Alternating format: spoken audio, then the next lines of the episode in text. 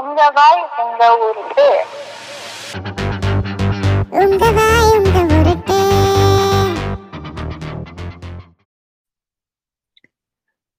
டேய் வாடா ரெக்கார்டிங். ஆரம்பிச்சாச்சு. பாட்காஸ்ட் பேசு. வந்திருக்கிற அட இருடா. Cut cut cut cut start பண்ணு. பேசு பேசு. ஆ பேசு பேசு. பாட்காஸ்ட் கேட்க வந்திருக்கிற அத்தினி காதுகளுக்கும் அதுக்கான டிவைசஸ்களுக்கும் என்னோட வணக்கம். இந்த வாரம் நாங்க உருட்ட போறது என்னன்னா ஜெர்மனி வந்து படிக்கிறது எப்படி? தமிழ்நாட்டில் இருக்கிற மாணவர்கள் ஜெர்மனி வந்து படிக்கணும்னா இன்னா இன்னா செய்யணும் எதுக்கெல்லாம் தயாராகணும் இங்க வந்தா எப்படி இருக்கும்னு சொல்ல போறோம். இந்த பாட்காஸ்ட்ல எங்க போலவே உருட்டுருக்கு எங்களுக்கு தெரிஞ்சு ஜெர்மனில படிச்சுட்டு இருக்கிற எங்களோட அன்பு நண்பர்கள் சிலர் பல்வேறு கட்டங்கள் வந்து பேச போறாங்க. நீங்க இப்போ காலேஜ்ல படிச்சுங்கிற இருக்கிற மாணவரா இருந்தாலும் சரி இல்ல உங்க வீட்லயோ இல்ல உங்க சொந்தத்திலயோ உங்க நட்பு யாராவது காலேஜ்ல படிச்சுட்டு இருந்தாலும் சரி உங்களுக்கு மேற்படிப்புக்கு ஐரோப்பாவோ அமெரிக்காவோ வந்து படிக்கணும்னு ஆசை இருந்துச்சுன்னா கண்டிப்பா இந்த பாட்காஸ்ட கருத்தை கேளுங்க. போன முன்னாடி வந்த பாட்காஸ்ட்ல நீங்க சொன்ன கருத்துக்கள்லாம் கேட்டு இந்த தடவை நாங்க கொஞ்சம் கம்மியா நேரத்தை எடுத்து உருட்டலாம்னு இருக்கிறோம். வாங்க உருட்டலுக்கு போலாம். வெல்கம் மக்களே. இனி கேட்டிருக்கிறது உங்க வாய் உங்க உருட்டு பாட்காஸ்ட் இந்த எபிசோட் என்ன பார்க்க போறோம்னா how to come to Germany to study அதாவது ஜெர்மனி படிக்க வர்றது எப்படி அப்படின்ற ஒரு எபிசோட தான் பார்க்க போறோம். கடந்த ஒரு எபிசோடு பாத்தீங்கன்னா நான் மட்டும் சோலோவா ஒட்டிட்டு இருந்தேன். இந்த எபிசோடுக்கு வந்து சஞ்சய் சொன்ன மாதிரி எங்க ஃப்ரெண்ட்ஸ் எல்லாத்தையும் கூப்பிட்டு அவங்களுடைய எக்ஸ்பீரியன்சஸ் அவங்களுடைய கருத்துக்கள் என்னென்னன்றதெல்லாம் வந்து நாங்க கலெக்ட் பண்ணி உங்களுக்கு இதுல ப்ரெசென்ட் பண்ண போறோம். ஸோ இதுல பாத்தீங்கன்னா எங்களோட கருத்து என்னோட ச- என்னோட சஞ்சயோட கருத்தும் பாத்தீங்கன்னா ஒரு சின்னதா ஒரு செக்ஷன்ல கடைசியில பேசியிருப்போம். அதை மறக்காம கேளுங்க. Go in to the podcast let's welcome our first guest சரி. நம்ம ஃபெல்லோ கொங்கான் ரஞ்சித்தை வந்து நம்ம இன்னைக்கு இறக்குவோம் களத்துல. இந்த இந்த செக்மெண்ட்டுக்கு ரெக்கார்டிங் ஆரம்பிச்சிட்டடா ரெக்கார்ட் ரொம்ப நேரமா ஓடிட்டு இருக்கிறே ஓ. சரி சரி ஓகே. ஆமா நம்மளோட நெருங்கிய நண்பன் ஓப் காலேஜ் டான் ஐயா திரு ரஞ்சித் அவர்களை வந்து இந்த பாட்காஸ்ட் எல்லாம் பேக்கி போறோம். அடா ரஞ்சித் வா.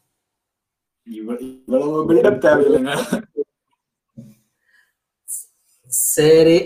ரஞ்சித்துக்கான இன்ட்ரோடக்ஷன் நல்லபடியா போச்சு. ஆஹ் ரஞ்சித் அவர்களே நீ முத முதல்ல எப்போ எங்க எப்படி உன்னோட அண்டர் கிராஜுவேஷன் பண்ண? என்ன கோர்ஸ்ல பண்ண? நான் வந்து அந்த சகாப்தத்தை சொல்லு. அந்த சகாப்தம் வந்து நானும் அமிர்த் அதே காலேஜ்ல ராமகிருஷ்ணா காலேஜ்ல ஆனா மெக்கானிக்கல் இன்ஜினியரிங் படிக்கலாம்னு சொல்லிட்டு மெக்கானிக்கல் தான் கெத்து நாங்க அதெல்லாம் படிப்போம் அப்படின்ட்டு மெக்கானிக்கல் இன்ஜினியரிங் படிச்சு டூ தௌசண்ட் பிப்டீன்ல இருந்து டூ தௌசண்ட் நைன்டீன் வரைக்கும் என்னோட பேச்சுலர்ஸ் பண்ணேன். Super super. பேச்சுலர்ஸ் பண்ணும்போது எப்படி நீங்க பயங்கரமா படிக்கிறாளா இல்ல சுமாரா படிக்கிறாளா? சுமாரா படிச்சுட்டு அப்படியே வந்து நல்லா படிக்கலாமே அப்படின்னு முயற்சி பண்ணிட்டு இருந்த ஒரு ஆள். ஓ இந்த எக்ஸ்ட்ரோவர்ட்டா மாறிக்கிற இன்ட்ரோவர்ட் அந்த மாதிரிதான். நம்பாதடா அவன்லாம் வந்து ஹிப்ஹாப் ஆதினா ஃபேன் அப்பவே. யோ யோ அப்படிங்கிற மாதிரியா? யோயோ பொண்ண பார்த்த மண்ண பாப்போம் அப்படின்னு இருந்தவரு.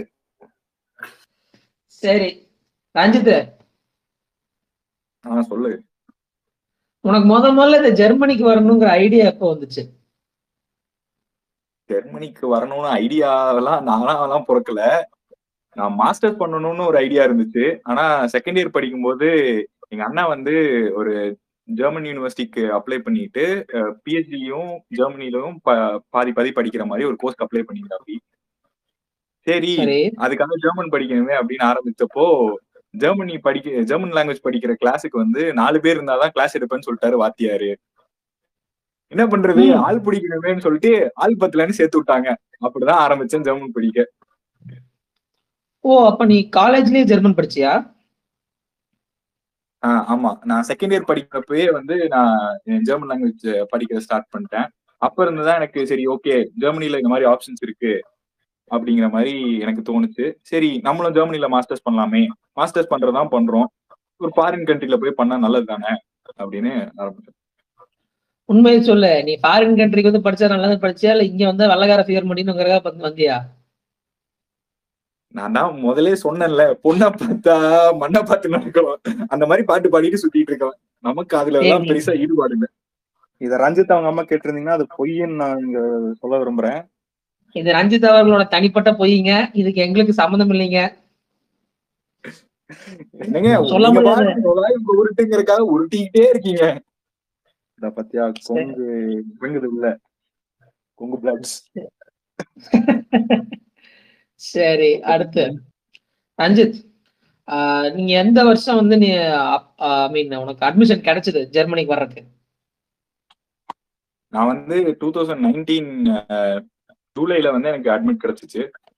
நான் முதல்ல அப்ளை பண்ணிட்டு தான் இருந்தேன். ஆனா எந்த யூனிவர்சிட்டி வந்து உனக்கெல்லாம் அட்மிட் தர முடியாதுடா அப்படின்னானுங்க. கடைசியில ஒரே ஒரு தெய்வமா வந்து இப்ப நான் படிக்கிற யூனிவர்சிட்டி டெகண்ட் ஆஃப்ல தான் வந்து ரெண்டாயிரத்தி பத்தொன்பது ஜூலைல வந்து எனக்கு அட்மிட் கிடைச்சது. உன்னால ஏதாவது ரீசன்ஸ் யோசிக்க முடியுமா? ஏன் வந்து உன்னோட அப்ளிகேஷன்ஸ் வந்து ரிஜெக்ட் ஆச்சு? என்ன ஏதாவது காரணங்கள் இருக்க முடியுமா? மேபி ஒரு கிரேட் பாயிண்ட் ஆவரேஜ் ஆர் காலேஜோட அக்ரிடேஷன்ல அந்த மாதிரி ஏதாவது ரீசன்ஸ் இருக்குதா? உனக்கு ஏதாவது ரிப்ளை வந்திருக்குமே மெயில்ல இந்த ரிப்ளைல வந்து ஸ்பெசிஃபிக்கா எதுவும் மென்ஷன் பண்ண மாட்டாங்க. Your qualifications did not match அந்த மாதிரி தான் வந்து ரொம்ப ஒரு ஜெனரிக்கான ஒரு ரிப்ளை தான் தராங்க. ஆனா வந்து எனக்கு தெரிஞ்சு மத்தவங்க அங்க அட்மிட் வாங்கினவங்களோட ப்ரொஃபைலையும் என்னோட ப்ரொஃபைலையும் கம்பேர் பண்ணி பார்த்தா அதுல எனக்கு தெரிஞ்ச விஷயம் என்னன்னா நான் வந்து டியூஸ் பர்கேஷன்ல படிக்கணும்னு ரொம்ப ஆசையா வந்து அதனாலதான் நான் என் ஜெர்மன் லெவல் பி ஒன் வரைக்கும் படிச்சேன். ஆனா கரெக்டா நான் அப்ளை பண்ணப்போ அந்த ரெகுலேஷன் வந்து பி டூ படிச்சிருந்தாதான் அட்மிட் தருவேன். ஓடிப்போ அப்படின்ட்டாங்க. ஜஸ்ட் மிஸ் ஜஸ்ட் மிஸ் அதனால அந்த நான் ஒரு ஒரு விஷயம் என்ன சொல்லுவேன்னா இந்த ஜெர்மன் லாங்குவேஜோட மெயின் கிரைட்டீரியாவா வச்சிருந்தாங்க அந்த யூனிவர்சிட்டியில அப்படின்னா கண்டிப்பா அது வந்து நம்ம ஒமிட் பண்ணவே முடியாது. அதை நீங்க அந்த கிரைட்டீரியா மீட் பண்ணி தான் ஆகணும். இன்னொரு யூனிவர்சிட்டி பார்த்தோம்னா நான் யூனிவர்சிட்டி ஆஃப் சீகன்ல மெக்கட்ரானிக்ஸும் வந்து ரொம்ப ஃபேமஸா இருந்தது. என்னோட சீனியர்ஸ் ஒரு ரெண்டு பேர் அங்க படிச்சுட்டு இருந்தாங்க. ஸோ அந்த யூனிவர்சிட்டியும் எப்படியாவது கிடைக்குமா அப்படின்னு அப்ளை பண்ணா அந்த யூனிவர்சிட்டியும் அன்பார்ச்சுனேட்டா எனக்கு கிடைக்கல. அதுக்கான மெயின் ரீசன் வந்து அவங்களோட ஃபர்ஸ்ட் ஃபில்டரிங் கிரைட்டீரியாவே வந்து கிரேட் பாயிண்ட் ஆவரேஜ் தான். அபவ் நைன் அப்படி கிரேட் பாயிண்ட் வச்சிருந்தா தான் வந்து அவங்க அக்செப்ட் பண்ணுவாங்க. அது ஒரு மேஜர் ரீசன் ஸோ இப்போ அண்டர் கிராஜுவேட் படிச்சுட்டு இருக்கிறவங்க யாராவது இதை கேட்குறாங்கன்னா எப்படியாவது தப்பி தடுமாறி தலைகீழா குதிச்சாவது நல்ல கிரேட் பாயிண்ட் ஆவரேஜ் மெயின்டைன் பண்ணி அவனுக்கு கண்டிப்பா. ஒரு நல்ல grade பாயிண்ட்னா eight point five and above இருந்தா நல்லது. அதுக்காக டென் வாங்கணுங்கிறது கிடையாது. ஒரு eight point five and above இருந்தா ஒரு நல்ல யூனிவர்சிட்டியில அட்மிட் கிடைக்கிறதுக்கு ஈஸியா இருக்கும். இது. எங்க தெரியுமா சொல்லி சொல்லலாம்? நம்ம வந்து ஸ்கூல் படிச்சுட்டு இருக்கும்போது பத்தாவது படிச்சுட்டு இருக்கும்போது தம்பி பத்தாவது முடிச்சிரு. வாழ்க்கை சூப்பரா இருக்கும் ஜாலியா இருக்கும். அதேதான் பன்னெண்டாவது முடிக்கும் போது சொல்லு பார்த்தா பதினொன்னு பன்னெண்டுல வந்து பெருசா ஆப்பு வைப்பாங்க அதே மாதிரி டுவெல்த் முடிக்கும் போது டுவெல்த் முடிச்ச தம்பி காலேஜ் போனா எல்லாம் சரியாயிரும் அப்படிம்பாங்க. அங்க திருப்பி இன்னொரு பெரிய ஆப்பு வைப்பாங்க அதனால காலேஜ்ல ஒழுங்கா படிக்காம இருக்கிறவங்க ஜாலியா விட்டு ஜாலியா விட்டுட்டு மார்க் எடுக்காம வந்து ஜெர்மன் அட்மிட் கிடைக்கணும். ஜெர்மன்ல ஒரு எந்த- யூனிவர்சிட்டியில வேர்ல்ட்ல எந்த யூனிவர்சிட்டிலும் வந்து அட்மிட் கிடைக்கணும்ன்றது வந்து ஒரு கோமாளித்தனம் தான் சொல்லுவேன். அது அதாகப்பட்டது படையப்பா படத்துல இது ரஜினிகாந்த் அவர்கள் சொன்ன மாதிரி கஷ்டப்படாம எதுவும் கிடைக்காது கஷ்டப்படாம கிடைக்கிறது நிலைக்காது அப்படித்தானே? அது என்னமோ நூத்துல ஒண்ணு பீப்ல ரெண்டுன்ற மாதிரி. ஓகே ரஞ்சித் நீ ஜெர்மனி வர்றதுக்கு ஃபினான்சஸ் எல்லாம் ரெடி பண்ணிருப்பல மணி டிரான்ஸ்ஃபர் அந்த விஷயம் எல்லாம் நீ எப்படி ஓன் ஃபண்டிங் வச்சு டிராவல் பண்ணியா இல்ல லோன் எடுத்து டிராவல் பண்ணியா? நான் வந்து ஃபர்ஸ்ட் இனிஷியலா வந்து ஃபண்ட் எல்லாம் கலெக்ட் பண்ணி போட்டுட்டேன். ஏன்னா எனக்கு இந்த லோன் வந்து அப்ளை பண்ணேன். ஆனா லோன் ப்ராசஸ் ஆகிறதுக்கு டைம் வந்து ரொம்ப ஆச்சு. அதனால இனிஷியலா என் ஃபண்டை போட்டுட்டு அதுக்கப்புறம் தான் வந்து லோன் கிடைச்சு அந்த ரீஇம்பர்ஸ் பண்ணாங்க பேசிக்கா ஸோ லோன் எடுத்தேன் பட் இனிஷியலா வந்து அந்த ப்ராசஸ் வந்து ரொம்ப டைம் ஆகிறதுனால கொஞ்சம் ஃபண்ட்ஸ் கையில வச்சுக்கிறது எப்பயுமே வந்து நல்லதுதான். ஓகே இப்போ நீ பேங்க் லோன் அப்ளை பண்றதுக்கு என்னென்ன டாக்குமெண்ட்ஸ் எல்லாம் கேட்டாங்க? என்ன எவ்வளவு ஷூரிட்டி கேட்டாங்க? இது ரெண்டாயிரத்தி பத்தொன்பதுலயா இருக்கலாம். ஆனா நீ ஷூரிட்டி அந்த டாக்குமெண்ட்ஸ் எல்லாம் கேட்டிருப்பாங்களா அதை பத்தி ஏதாவது சொல்ல முடியுமா? ஸோ ரெண்டு டைப் ஆஃப் லோன்ஸ் இருக்கு ஆக்சுவலா ஜெர்மனி வரணும்னா எல்லாத்துக்கும் தெரிய வேண்டிய முக்கியமான விஷயம் என்னன்னா பிளாக் அக்கௌண்ட்ங்கிற ஒரு கான்செப்ட் அந்த பிளாக் அக்கௌண்ட்ங்கிற கான்செப்ட் வந்து என்னன்னா ஒரு வருஷத்துக்கு தேவையான காசை வந்து முதலே ஒரு அக்கௌண்ட்ல போட்டு அதை வந்து பிளாக் பண்ணி வச்சிருவாங்க. அதுல இருந்து மாசம் மாசம் நமக்கு வந்து காசு தருவாங்க. ஸோ நான் டூ தௌசண்ட் நைன்டீன்ல வந்தப்போ அந்த அமௌண்ட் வந்து ten thousand three hundred euro something இருந்துச்சு. ஸோ ஆனா அதை இந்தியன் மணில கன்வெர்ட் பண்ணி பார்த்தோம்னா it be somewhere around eight lakhs அப்போ ரஃபா ஆனா செவன் பாயிண்ட் ஃபைவ் லேக்ஸ் வரைக்கும் எந்த விதமான ப்ரூஃபும் இல்லாம அதாவது எந்த விதமான செக்யூரிட்டியும் இல்லாம லோன் தருவாங்க. நமக்கு அதுக்கு மேல வேணும் அப்படிங்கிறப்போ ஏதாவது ஒரு செக்யூரிட்டி உங்களோட லேண்ட் ஆகட்டும் இல்ல உங்களோட வீடாகட்டும் அதோட டாக்குமெண்ட்ஸ் வந்து நீங்க வந்து செக்யூரிட்டியா காட்டணும். ஏழரை லட்சம் ரூபாய் வரைக்கும் செக்யூரிட்டி கேட்காம லோன் தருவாங்களா? ஆமா. ஏழரை லட்ச ரூபா வரைக்கும் செக்யூரிட்டி இல்லாம லோன் தரலாம். தருவாங்களான்னு கேட்டா அது நம்ம உண்மை சொல்லுங்க. உங்க ஃபேமிலி நேம் மல்லையாவா மோடியா? அப்படி இல்ல. எனக்கு தெரிஞ்சு எங்க ஃப்ரெண்ட்ஸ் எல்லாம் ஒரு சில பேர் வந்து செவன் பாயிண்ட் ஃபைவ் லேக்ஸ் வரைக்கும் எந்த இடலும் இல்லாம லோன் வாங்கியிருக்காங்க. ஸோ அதனாலதான் நான் அந்த ஆப்ஷன் இருக்குங்கிறத தைரியமா சொல்றேன். ஆனா நீங்க இப்போ ஐ மீன் நீ வந்து இப்போ ஜூலைல உனக்கு அட்மிட் கிடைச்சது. நீ அப்படின்னா ஜூலைலயே ஒர்க் ஸ்டார்ட் பண்ணாலும் உனக்கு மணி டிரான்ஸ்ஃபர் பண்றதுக்கான டெட்லைனுக்கு முன்னாடி லோன் கைக்கு வரல. ஆமா. சரி. நான் வந்து ஆகஸ்ட்ல எனக்கு வீசா போனோம் பட் எனக்கு செப்டம்பர்ல தான் லோன் வந்து சாங்ஷன் ஆகுது. ஸோ ஆகஸ்ட்ல நான் வீசா போனோம்னா நான் வந்து கையில இருந்து தான் ஃபண்ட்ஸ் பேங்க் மேனேஜர் பார்த்து சொல்லியிருப்பேன் இனி வயசுக்கு வந்தா என்ன வராட்டி என்னன்னு. அப்படிதான் இருந்துச்சுன்னு வச்சுக்கோங்களேன். ஆனா வேற வழி இல்ல. காசு தராங்க. காசு வேணும். என்ன பண்றது? சுமார் ஒரு பத்து தடவை பேங்க் கலைஞ்சிருப்பியா பத்து தடவையா? கம்மியா சொல்றீங்க. டெய்லியும் பேங்க் வாசல்ல நின்னுகிட்டு சார் லோன் தருவீங்களா? லோன் தருவீங்களா? இந்த படத்துல காட்டுற மாதிரி சுத்த வேண்டியதா போச்சு. ஓ அந்த அளவுக்கு உனக்கு கொடுமைப்படுத்திக்கிறாங்க. அவங்களுக்கு வந்து இந்த ஜெர்மனியோட பிளாக் அக்கவுண்ட் கான்செப்ட் வந்து கொஞ்சம் புதுசா இருக்கும். அதனால அவங்க லோன் தரக்கு யோசிப்பாங்க. ஏன்னா அமெரிக்கால வந்து லைக் அமெரிக்கா போய் படிக்கிறவங்க எல்லாத்துக்கும் தான் அவங்களுக்கு வந்து லோன் கொடுத்து பழக்கம். அவங்களுக்கு எப்படி இருக்கும்னா டைரக்டாவே யூனிவர்சிட்டிக்கு வந்து அந்த காசை டிரான்ஸ்ஃபர் பண்ணிடுவாங்க. அமெரிக்கால ஆனா- வந்து காசு ஈர்க்கிற காந்தம் அவ்வளவுதான். கண்டிப்பா கண்டிப்பா. ஆனா ஜெர்மனில பாத்தீங்கன்னா நான் சொன்ன மாதிரியே பிளாக் அக்கவுண்ட் வந்து உங்களோட பேர்ல இருக்கும். இப்போ சஞ்சய்னா சஞ்சயோட பேர்ல தான் அந்த அக்கவுண்ட் இருக்கும். அதனால பேங்க் எல்லாம் கடன் கொடுக்கறதுக்கு யோசிப்பாங்க. உண்மையாலுமே படிக்கிறதுக்கு தான் அந்த லோன் போகுதா? அப்படிங்கிற மாதிரி ஒரு கேள்வி கேட்பாங்க. அதை தான் வந்து நம்ம அவங்களுக்கு வந்து புரிய வைக்கணும். இந்த மாதிரி இது வந்து என்னுடைய லிவிங் எக்ஸ்பென்சஸ் அதாவது இங்க வாழ்றதுக்கான செலவுகளுக்கு இவ்வளவு ஆகுது. இங்க டியூஷன் ஃபீஸ் சில கோர்ஸ்ல இருந்தாலும் சில கோர்ஸ்ல டியூஷன் ஃபீஸ் இல்லைனாலும் செமஸ்டர் கான்ட்ரிபியூஷனுங்கிற ஒரு ஃபீஸ் கட்டணும். ஸோ அந்த ஃபீஸ் வந்து டியூஷன் ஃபீஸா கன்சிடர் பண்ணிக்கலாங்கிறத நம்ம அவங்களுக்கு புரிய வைக்கணும். இப்ப உன்னோட ஜெர்மன் வாழ்க்கையில் ஒரு முக்கியமான அங்கமா இருக்கிற அன்பு நண்பர் அமிர்தா வந்து நீ எப்ப பிடிச்ச? அவனு ஜெர்மனிக்கு தான் அப்ளை பண்றான் அப்படின்னு. ஒரு ரெண்டு செகண்ட் இந்த பக்கம் போயிட்டு வரதுக்குள்ள என்ன பேசிட்டு டேய் என்னை என்னை பத்தி இருக்க ஆரம்பிச்சிட்டியா? ஆமா. என்னதான் ஃபவுண்டரா இருந்தாலும் உன்னை பத்தி பேசணும்ல. சரி சொல்லு ரஞ்சித். காலேஜ்ல தான். நான் சொன்ன மாதிரி நாங்க ரெண்டு பேரும் ஒரே காலேஜ்ல தான் படிச்சோம். அப்ப வந்து நாங்க ரெண்டு பேரும் இங்கிலீஷ் லிட்ரேச்சர் சொசைட்டின்னு சொல்லிட்டு ஒரு கிளப்ல ஒட்டுக்கா இருந்தோம். ஸோ அந்த கிளப்ல தான் வந்து எனக்கு அமிர்த் தெரியும். அமிர்த் வந்து இந்த மாதிரி ஜெர்மன் படிச்சிட்டு இருக்கான். ஓகே அவனும் அப்ளை பண்றான் அப்படிங்கிற மாதிரி எனக்கு தெரியும் அப்பல இருந்து உங்க உங்க பயணங்கிறது நகமும் சதையும் போல் கண்ணும் இமையும் போல் ஈயும் போல் நீங்க ஒன்னா சேர்த்து பயணம் பண்ணிட்டு இருக்கீங்க. நடுவுல ஒரு பிளிப் டைப்பான் ஆமா அடுத்து ஆஹ், ஜெர்மனிக்கு வந்து வீடு தேடினீங்களா?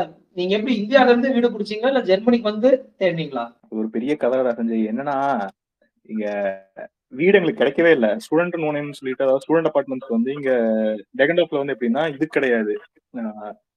யூனிவர்சிட்டியோட அகாமடேஷனே கிடையாது. ஏன்னா கொஞ்சம் சின்ன யூனிவர்சிட்டினால வந்து அப்படியே கொடுக்கல. எல்லாமே பிரைவேட்டா தான் இருக்கு. பிரைவேட்டா இருந்தாலும் அதோட அசோசியேஷன்ஸும் வந்து பெருசா வந்து அவங்க யாரும் ரெஸ்பான்ஸே இல்ல. நாங்க இந்தியால இருந்து ஜூலைலயே அப்ளை பண்ண ஆரம்பிச்சிட்டோம். எங்களுக்கு அட்மிட் கிடைச்சோன்னே அப்ளை பண்ண ஆரம்பிச்சிட்டோம். யாராவது ரூம்ஸ் இருந்தா சொல்லுங்க சொல்லுங்கன்ட்டு. பட் யாருமே அனுப்பல. ஃபார்ச்சுனேட்லி ரஞ்சித்தோட அண்ணா வந்து இங்கதான் படிச்சிருந்தாங்க இருந்தாங்க அந்த டைம்ல படிச்சு முடிச்சுட்டு சர்ச்சிங் ஃபார் ஜாப் அந்த டைம் மறுநாள் வந்து டிராவல் பண்ண முடிஞ்சது. வந்து இங்க டெகண்ட் ஆஃப் பக்கத்துல ஒன்று சிட்டியில் ரூம் பார்த்து கொடுத்து அதுக்கப்புறம் டெம்பரரியா வந்து ஆக்சுவலா one one and half years வந்து ஒரு பக்கத்து சிட்டில இருந்தா நாங்க வந்து டெய்லியும் வந்துட்டு இருந்தோம். கொரோனா வந்து கெடுத்தாலும் ஒரு அட்லீஸ்ட் ஒரு மூணு செமஸ்டராவது வந்து டெகண்ட் ஆஃப் பக்கம் ட்ரெயின் ட்ரெயின் பிடிச்சு வந்துட்டு இருந்தோம். அதுதான் எங்களுடைய வீடு தேடின படலம். சரி ரஞ்சித் இந்தியால இருக்கும்போது நீ அதிகமா சமைச்சிருக்கிறியா? வீடு நிர்வாகம் மேலாண்மை எல்லாம் பாத்திருக்கியா வீ- வீட்ல இருக்கும்போது எப்படி சமைக்க விடுவாங்க? ஒரே பையன் செல்ல பையன் எதுவும் சமைக்க விட மாட்டாங்க. ஆனா பேசிக்கா தோசை ஊத்துவேன் போய் போய் போய் தோசை எல்லாம் ஊத்தவே மாட்டான். மாவை கரண்டியில எடுத்து கீழே போட்டா மாவு உழுகுத்தாண்டா சரியும் அதெல்லாம் பெரிய திறமை கிடையாது. வீட்ல யாரும் இல்ல. ஏதாவது ஒரு நேரத்துக்கு செஞ்சு சாப்பிடுவேன். அந்த மாதிரி. இல்ல, வீட்ல யாரும் இல்லைன்னா நீ என்ன பண்ணுவேன்னு எங்களுக்கு தெரியும். அதெல்லாம் வந்து பொதுவெளியில சொல்ல முடியாது. நிறைய பேர் கேக்குறாங்க. வேண்டாம். அமிர்த் மாதிரி வந்து ஒரு ஒரு ஒழுக்க மிகுந்த ஒரு நபர் கூட நீ ஜெர்மனி வரைக்கும் வந்துட்டு எப்படி ரெண்டு பேரும் சேர்ந்து இந்த வீட்டை பாத்துக்கிறீங்க? எப்படி எந்தெந்த வேலையெல்லாம் பகிர்ந்து செய்வீங்க? எதெல்லாம் எப்- எப்படி எல்லாம் பண்றீங்க? ஒரு சமைக்க தெரியாத ஒரு வீட்டு பராமரிப்பு தெரியாத ரெண்டு பேர் வந்து குபுக்குன்னு ஜெர்மனி வந்தா என்ன ஆகும்? எப்படி போச்சு உங்களுக்கு அந்த முதல் மாதங்கள்? எனக்கு வந்து சமைக்க தெரியலனாலும் ஒரே ஒரு டிஷ் மட்டும் சமைக்க தெரியும். அதை சாப்பிட்டே நான் ஓட்டிடுவேன். அதை அதை செஞ்சு செஞ்சு அமிர்த வந்து வெறுப்பேத்துற நாட்கள் தான் அதிகம். அதனால வந்து அந்த ஒரு டிஷ் செஞ்சு எங்களுடைய முதல் நாட்கள் வந்து ஓட்டிட்டோம் வேற என்ன? சோளம் ஒண்ணு கொண்டு வந்து செய்ய ஆரம்பிச்சிட்டான். ஓகே. ஆரம்பத்துல நல்லா ஆரம்பத்துல நல்லா இருந்தது. டேய் ஆனா சரியான வன்மண்டா இவன் என்ன தெரியுமா பண்ணுவான்? நேத்து நான் நேத்து ஆபீஸ் போயிருந்தேன். போயிட்டு வர்றதுக்குள்ள ஒரு த்ரீ ஹவர்ஸ் தான் கேப் அரிசி பருப்பு செஞ்சுட்டான்டா. கோயம்புத்தூருக்கே போன மாதிரி ஒரு ஃபீலிங் அந்த ஃபீலிங் கூட நான் வந்து அப்பப்போ வந்து வரக்கூடாதுன்னா எப்படி? டேய் வாரத்துல அஹ் அது மாசத்துல நாலு வாரம் இருக்கு சரியா? நாலு வாரத்துல வாரத்துக்கு ஒரு நாள் செஞ்சா மாசத்துக்கு நாலு தடவை செஞ்ச மாதிரி. வாரத்துக்கு நாலு தடவை செஞ்சா என்ன பண்ணுவேன் டேய்? நல்லா இருக்கும். இருக்கும். அரிசி சாப்பாடு செஞ்சு நல்ல உப்பு போட்ட தயிர் போட்டு ஊறுகாய் வச்சு சாப்பிட்டா சொர்க்க மாதிரி இருக்கும் கோயம்புத்தூர்காரங்களுக்கு. அளவா சாப்பிட்டா பாய்காட் பண்றாங்கடா நம்ம பாட்காஸ்ட யாரு? ரஞ்சித் தான் அரிசி பருப்பு தப்பா பேசினா பாய்காட் பண்ணுவேன் அப்படிங்கிறான். அட சரி சரி கோச்சுட்டு போகாத போய் அந்த பக்கம் வேற சேர்ல உட்காந்து வேற தனி பாட்காஸ்ட் பண்ண போற. போய் தண்ணி குடிச்சிட்டு வந்து திருப்பி பேச தானே போறீங்க வா. சரி ரஞ்சித் இப்ப நீ பார்ட் டைம் ஒர்க் பண்ணிட்டு இருந்தல ஜெர்மனி வந்த புதுசுல? ஆமாண்டா. அத பத்தி கொஞ்சம் சொல்ல முடியுமா? அதாவது ஜெர்மனி வர்ற பெரும்பாலான இந்திய மாணவர்கள் வெளிநாட்டு மாணவர்கள் எல்லாருமே வந்து பார்ட் டைம் ஒர்க் பண்றாங்க. அது எப்படி தேடுறது இப்ப நீ வந்து ஒரு மெக்கானிக்கல் இன்ஜினியர் அது சம்பந்தமா உனக்கு என்ன ஜாப்ஸ் தேடின உனக்கு எப்படி அந்த ஜாப் கிடைச்சது? அதை பத்தி சொல்லு. நான் வந்து மெக்கானிக்கல் ரிலேட்டடா வேலை செய்யல பார்ட் டைம் ஆனா ஒரு ஐடி கம்பெனில தான் வேலை செஞ்சுட்டு இருக்கேன். என்ன பண்றது? இந்தியன் தலையெழுத்துங்கிற மாதிரி. என்ன வேணா படிச்சுக்கங்க கடைசியில ஐடி வேலை செய்யுங்கிற நிலைமைக்கு வந்துட்டேன். எனக்கு அட்மிட் கிடைக்கிறதுக்கு முன்னாடி எனக்கு பார்ட் டைம் கிடைச்சது அதை பத்தி சொல்லு. அது வந்து நான் வேலை கிடைக்கலங்கிற இதுல வந்து எல்லா ஊருக்கும் வேலை தேடிட்டு இருந்தேன். அப்போ ஒரு பார்ட் டைம் ஒர்க் கிடைச்சிச்சு ஜெர்மனில. ஸோ எனக்கு அட்மிட் கிடைக்கவும் சரி ஓகே அதே பார்ட் டைம் அப்படியே ஜாயின் பண்ணிட்டேன். ஸோ இங்க வந்து தேடல. நான் ஊர்ல இருந்து தேடின வேலையே எனக்கு லக்கிலி கிடைச்சதுனால அப்படியே கண்டினியூ பண்ணேன். சீரியஸான நோட் லிசனர் நீங்க வந்து ஒரு புது கண்ட்ரிக்கு வரீங்கன்னா உங்களுக்கு வந்து பார்ட் டைம் அப்படின்றது வந்து ஒரு பெரிய அட்வான்டேஜ் தான். ஏன்னா இந்- இந்தியால இருந்து அனுப்புற மணி வந்து உங்களுக்கு ஜெர்மனி பொறுத்த வரைக்கும் பிளாக் அக்கௌண்ட்ல வந்தாலும் அந்த அமௌண்ட் வந்து உங்களுக்கு எக்ஸ்பென்சஸ் வந்து சுத்தமா பத்தாது யாருக்குமே. ஃபார் எக்ஸாம்பிள் மியூனிக் மாதிரி பெரிய சிட்டிலாம் வந்து ரெண்டே வந்து it can go to seven hundred euros so eight hundred euros வந்து மந்த்லி மந்த்லி வரதுல எழுநூறு யூரோ அதுக்கே போயிருச்சுன்னா உங்களுக்கு எக்ஸ்பென்சஸே இருக்காது. சுத்தமா வந்து ஸ்பெண்ட் பண்றதுக்கு எதுவுமே இருக்காது. So it is better to have a part time job everywhere part time ஜாப்ங்கிறது நீங்க பண்ணது மாதிரி இருக்கும். நம்ம ஊர்ல மாதிரி காலையில எட்டு மணிக்கு போனா அஞ்சு மணி வரைக்கும் காலேஜ்ங்கிற மாதிரி எல்லாம் இருக்காது. ஸோ வாரத்துல மூணு நாள் காலேஜ் நாலு நாள் காலேஜ் அந்த மாதிரி தான் இருக்கும். கண்டிப்பா உங்களுக்கு அதுக்கான ஒர்க் லோடு இருக்கும். ஆனா நீங்க வந்து எந்நேரமும் கிளாஸ்ல இருக்கணும் அப்படிங்கிறது கிடையாது. பொதுவாகவே இங்க மேண்டேட்ரி அட்டண்டன்ஸ்ங்கிறது ரொம்ப கம்மியா இருக்கும். ஸோ நீங்க சாட்டர்டே சண்டேல வேலை செய்யலாம். ஸோ உங்களை உங்களுக்கு எப்போ ஃப்ரீயா இருக்கோ அப்போ வேலை செஞ்சா போதும். அதுக்குன்னு நீங்க எந்நேரம் வேலை செஞ்சுட்டு இருந்தீங்கன்னா நீங்க வந்தோட பர்பஸ் வந்து ஃபுல்ஃபில் ஆகாது. ஸோ உங்களுக்கு சர்வைவலுக்கு தேவையான அளவுக்கு வேலை செஞ்சுக்குங்க. சரி ரஞ்சித் இந்- இருக்கும்போது உனக்கு ரொம்ப பிடிச்ச வானிலைங்கிறது வெயில் அதிகமா அடிச்சா பிடிக்குமா? மழை பெய்யற வானிலை பிடிக்குமா? இல்ல ரொம்ப குளிரா இருக்கிற நேரம் பிடிக்குமா? எது உனக்கு ரொம்ப பிடிச்சது? எனக்கு சம்மர் தான் ரொம்ப பிடிக்கும். அதுக்குன்னு எக்ஸ்ட்ரீம் சம்மர் வந்து என்னால தாங்க முடியாதுதான். ஆனா ஒரு மாடரேட்டா சன்ஷைன் இருந்தா வந்து எனக்கு ரொம்ப பிடிக்கும். ஒரு கோயம்புத்தூர்ல மார்ச் மாசம் எப்படி இருக்குமோ உனக்கு ரொம்ப பிடிக்காது. கோயம்புத்தூர்ல ஒரு பிப்ரவரி அப்படி சொல்லலாம். மார்ச்ல கூட இப்பெல்லாம் வந்து ரொம்ப ஹீட் ஆக ஆரம்பிச்சு ஒரு தேர்ட்டி டிகிரிஸ் அப்படிங்கிற டெம்பரேச்சர்ல வந்து ஓகே எனக்கு அது வந்து கரெக்டா இருக்கும். சரி அடுத்து உன்னோட எதிர்காலத்துக்கு ஏதாவது திட்டம் வச்சிருக்கிறியா? திருப்பி இந்தியா போய் இந்தியாவில தங்குற மாதிரியா? இல்ல ஜெர்மனில இருந்து ஐரோப்பிய குடிமகன் ஆகிற மாதிரியா? என்ன திட்டம் வச்சிருக்கிற அந்த அளவுக்கு இன்னும் வந்து முன்னோக்கி யோசிக்கல. ஆனா எப்படியும் வந்து நான் திரும்பி இந்தியா போகணுங்கிற ஒரு இதுலதான் வந்திருக்கேன். போறது எப்படி போகுதுங்கிறது வந்து நம்ம கையில இல்லை இல்லையா? நடக்கிறது நடக்கட்டும் அப்படின்னு விட்டாச்சு. லைசன்ஸ் எடுத்தேன்னு சொன்னல நீ நீ அது பத்தி கொஞ்சம் சொல்லு. இங்க டிரைவிங் லைசன்ஸ்ங்கிறது எப்படிப்பட்ட ஒரு விஷயம்? அது எப்படி இருந்துச்சு? அது வந்து நான் கஜினி முகமது மாதிரி படையெடுத்து படையெடுத்து லைசன்ஸ் எடுத்தேன். அதனால இங்க லைசன்ஸ் எடுக்கிறதுக்கு வந்து நம்ம ஊருக்கு முன்னாடி கொடுத்துட மாட்டாங்க. ஒரு தடவை லைசன்ஸ் எடுக்கணும்னா ஒன் லேக் ஆகும் உங்களுக்கு என்னப்பா நீங்க பார்ட் டைம் ஜாப் பாக்குறீங்க? பண்ணுவீங்க? எங்கள மாதிரியா? நீயும் பார்ட் டைம் போன சும்மா இருடாடி சரி அந்த லைசென்ஸ் வந்து இப்போ ஐரோப்பா முழுக்க வேலிட் தானே? ஷெங்கன் கண்ட்ரிஸ் இருபத்தாறு கண்ட்ரில வரலாம் சரி அமிர்த் நீ ரஞ்சித் கிட்ட ஏதாவது கேட்கறா இருந்தா கூட அவன் பக்கத்துல தான் உட்கார வச்சிருக்கிற கேட்கலாம். இருந்தாலும் இப்பதான் கேட்க போறேன் அவன்கிட்ட. இன்னைக்கு என்ன சமைக்க போறடா? இன்னைக்கு தோசை சமைக்க போறோம். அவல்ல தப்பிச்சிட்டேன் நான்கு பீப் போட்டுக் கொள்ளவும். ஏன்? இல்ல அவன் அரிமர்ப்புன்னு சொல்லுவான்னு எதிர்பார்த்தேன். நல்ல வேலை சொல்லல. நான் இன்னைக்கு அரிசி பருப்பு செய்ய போறேன். டாட் அடிங் அடிங் D P P P P P சரி ரஞ்சித் உன்னோட பொன்னான நேரத்தை வந்து எங்ககிட்ட கொடுத்து நீ பல தகவல்களை இந்த உலகத்துக்கு சொல்லியிருக்கிற. இல்லாட்டி இந்த நேரத்துல சும்மா உட்காந்து நீ யூடியூப் தான் வீடியோ பார்த்துட்டு இருப்ப. பரவாயில்ல எதுக்கு வந்து சொன்னதுக்கு ரொம்ப நன்றி. அவன் கம்பெனி பே டைம்ல இருந்து நம்ம அவனை வந்து இழுத்துட்டு வந்து இந்த பாட்காஸ்ட் ஒரு இருபது நிமிஷம் பேசினதுக்கு அவனுக்கு என்ன சன்மானம் கொடுக்கறது? அதாவது இந்த ஒரு இருபது நிமிடத்தில் அவர் ஈட்டிய பொருள் அத்தனையுமே வந்து நம்ம பாட்காஸ்டுக்கு அவர் நன்கொடையை கொடுத்துருவாரு. ஆமா கொடுத்துருவாரு. ஓகே.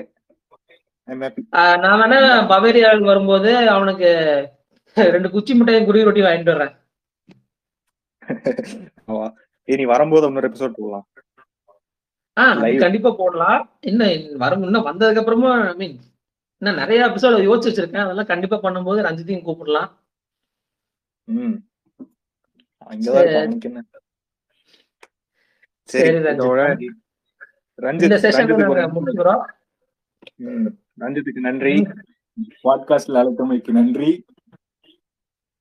நன்றி நன்றி ரஞ்சித். இப்ப நம்ம கூட இணைஞ்சிருக்கிற ஒரு இன்னொரு கெஸ்ட் பாத்தீங்கன்னா எங்களோட ஒரு நெருங்கின ஃப்ரெண்டு அவங்க வந்து எங்களோட ரெண்டு வருஷம் சீனியர் கோயம்புத்தூரை சேர்ந்தவங்க தான் சீனியர் ஆ சரிப்பா. சரிப்பா. ஒரு வருஷம் சீனியர் ஒரு வருஷம். சீனியர் ஒரு வருஷம் சீனியர் அவங்க கோயம்புத்தூர்ல அண்டர் கிராஜுவேஷன் முடிச்சுட்டு ஜெர்மனி வந்து இப்ப போஸ்ட் கிராஜுவேஷன் கிட்டத்தட்ட முடிக்க போற ஸ்டேஜ்ல இருக்காங்க. தீசிஸ் எல்லாம் ரெடி பண்ணிட்டாங்க. ஸோ அவங்க பேரு சுபாகா கண்ணன். வணக்கம்க்கா.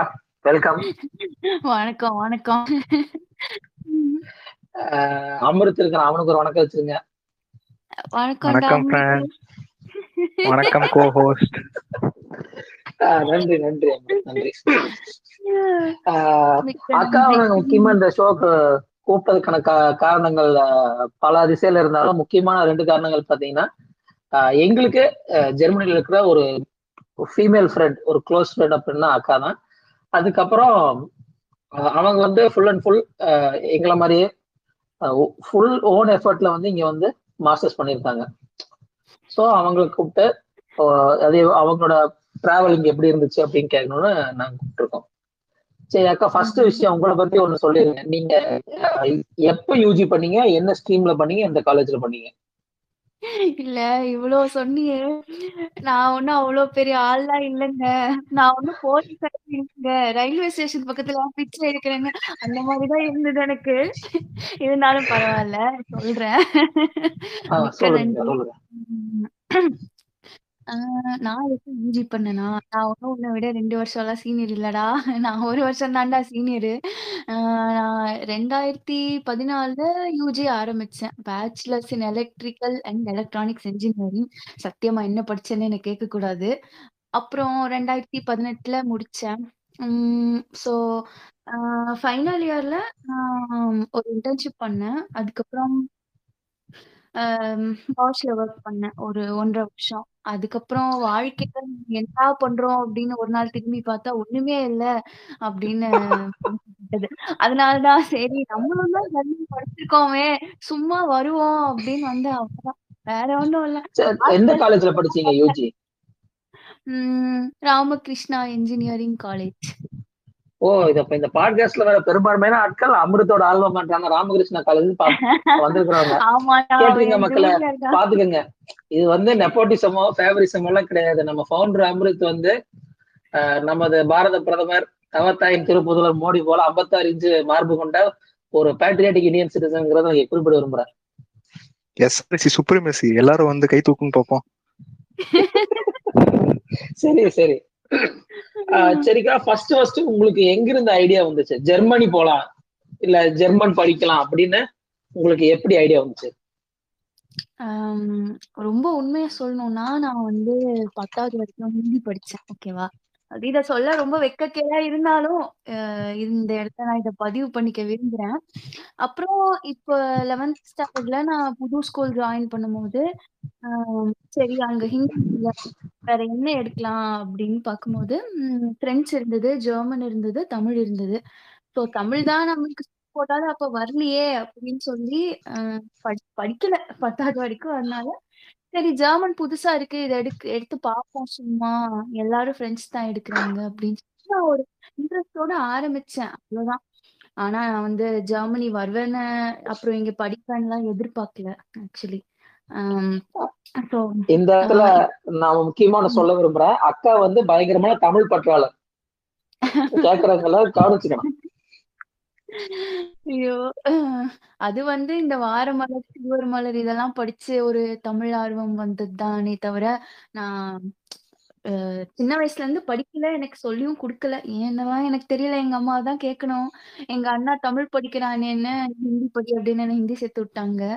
ஆஹ் ஹிந்தியாவது நல்லா பேசுவியா அப்படின்னு கேட்டா அதெல்லாம் ஒண்ணும் கிடையாது. ஏதோ சுமாரா பேசுவேன். ஸோ ஜெர்மன் எப்படி படிக்க ஆரம்பிச்சேன்னா ஸ்கூல்லேருந்து லெவன்த்லேருந்து படிக்க ஆரம்பித்தேன் அப்புறம் எனக்கு ரொம்ப பிடிக்க ஆரம்பிச்சது ஜெர்மன் அதனால நான் டுவெல்த் ஸ்டாண்டர்ட் லீவ்ல சும்மா தானே இருக்கோம்னு சொல்லி A two A one complete பண்ணேன். அப்புறம் ஏ டூ ஜாயின் பண்ணப்பதான் அதோ இவங்க ரெண்டு பேரை மீட் பண்ணேன். என் கிளாஸ்மேட்ஸா இருந்தாங்க ஜெர்மன் கிளாஸ்மேட்ஸா ஸோ கோய்தே அண்ட் ரூம்ல நாங்கள் மூணு பேரும் படித்தோம் அப்புறம் பாஷ்ல தான் அதான் சொன்னேனே ஒர்க் பண்ண ஆரம்பிச்சதுக்கு அப்புறம் எம்எஸ் எப்படியாவது அப்ளை பண்ணலாம் அப்படின்னு பார்க்கும்போது ஜெர்மனில ஆல்ரெடி எங்க அண்ணா அப்ளை பண்ணி இங்க அப்போ வந்துட்டான். டுவெண்ட்டி எயிட்டீன் இங்க வந்துட்டான். சரி நம்மளும் அப்ளை பண்ணலாம். அண்ட் இங்க ரொம்ப டியூஷன் ஃபீஸே நான் பெரும்பாலும் யூனிவர்சிட்டிஸ்ல வாங்குறது இல்ல. அதெல்லாம் நான் அந்த வெப்சைட்ல போய் பார்த்து அதுக்கப்புறம் கோர்ஸ் டிசைட் பண்ணி அதனால தான் ஜெர்மனி வரலாம் அப்படின்னு ஒரு முடிவுல இங்க வந்தேன் சூப்பர் ஸோ நான் அடுத்த கேள்வி கேட்கலான்னு இருக்கேன். நீங்க ஸ்பெசிஃபிக்கா எந்த மாதிரி யூனிவர்சிட்டிஸ்ல அப்ளை பண்ணீங்க? ஏன்னா ஜெர்மனி அப்ளை பண்றதுன்னு பாத்தீங்கன்னா ஓவராலா வந்து either through the come university website இல்லாட்டி யூனி அசிஸ்டன்ட் சொல்லிட்டு ஒரு போர்ட்டல்ல பண்ணுவாங்க. நீங்க எந்த முறையில அப்ளை பண்ணிட்டு வந்தீங்க? நான் ஃபுல்லா செக் பண்ணது DAAD dot DA so DAD dot DE அந்த வெப்சைட்ல தான் நான் எல்லா கோர்சஸுமே செக் பண்ணேன். முதல்ல நான் வந்து என்னோட இன்ட்ரெஸ்ட் என்ன அப்படின்னு தெரிஞ்சுக்கிட்டேன். ஏன்னா நான் இன்டர்ன்ஷிப் பண்ணது எம்பெடட் டெவலப்பராக பண்ணேன். அப்புறம் பாஷ்லயும் நான் ஆல்மோஸ்ட் ஆட்டோமோட்டிவ் ரிலேட்டட் ஃபீல்ட்ல ஒர்க் பண்ணேன். எனக்கு எம்பெடட் சிஸ்டம்ஸ் ரொம்ப பிடிக்க ஆரம்பிச்சது ஃபைனல் இயர்ல இருந்து. அதனால நான் அந்த ஸ்ட்ரீம்ல தான் போகணும்னு ரொம்ப ஸ்பெசிஃபிக்கா என் மைண்ட ஓகே ப்ரிப்பேர் பண்ணிட்டு அந்த கோர்சஸா நான் தேடினேன். அப்புறம் டேட் டாட் டேல வந்து எப்படி இருக்கும்னா ரெண்டு வகை யூனிவர்சிட்டிஸ் இருக்கு இல்லையா ஜெர்மனில more than two types so அதுல ஹோக்ஷூல அதுக்கப்புறம் technical universities ஹோக்ஷூல more of industrial orient and technical more of doctorate orient so technical university நம்மளுக்கு நம்ம வருங்காலத்துல பிஹெச்டி எல்லாம் பண்ண போறது இல்லையே எம்எஸ்கே நாக்கு தள்ளிடுமே அப்படின்னு சரி ஹோக்ஷூல இந்த கோர்ஸ் நல்லா இருக்கு அப்படின்னு ஹோக்ஷூல பிரேமா ஹாஃபன்ல எம்பெடட் சிஸ்டம்ஸ் டிசைன் ஒரு கோர்ஸ் பார்த்தேன்.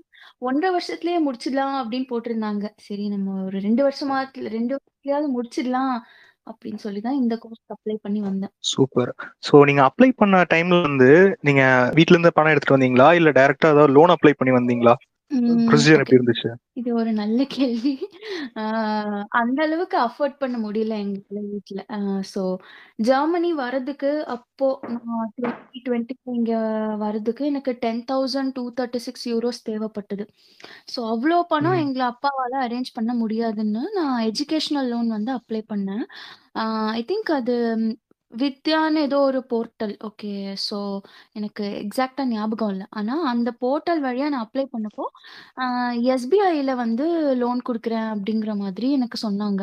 ஸோ எஸ்பிஐல தான் நான் அப்ளை பண்ணேன். So railway Coimbatore railway station branch எஸ்பிஐல தான் நான் அப்ளை பண்ணேன்.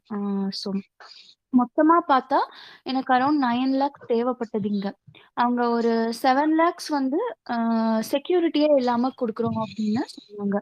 அந்த மேனேஜர் ஆக்சுவலி ரொம்ப நல்ல மேனேஜரா இருந்தாரு. அதனால அவர் ரொம்ப ஹெல்ப் பண்ணி செவன் லேக்ஸ் குடுக்குறோம் அப்படின்னு சொல்லி நான் டாக்குமெண்ட்ஸ் எல்லாம் ஃபில் பண்ணி குடுத்துட்டேன். எனக்கு அட்மிஷனும் வந்துச்சு அதுக்கப்புறம் என்ன சொல்றது? உடனே எனக்கு விசா அப்ளை பண்ணணும். உடனே பிளாக்ட் அமௌண்ட்ல வந்து அமௌண்ட் காட்டணுங்கிறதுனால எங்க அப்பா வந்து டெம்பரரியா ஒரு எயிட் லேக்ஸ் அரௌண்ட் அரேஞ்ச் பண்ணி கொடுத்தாரு அப்போ.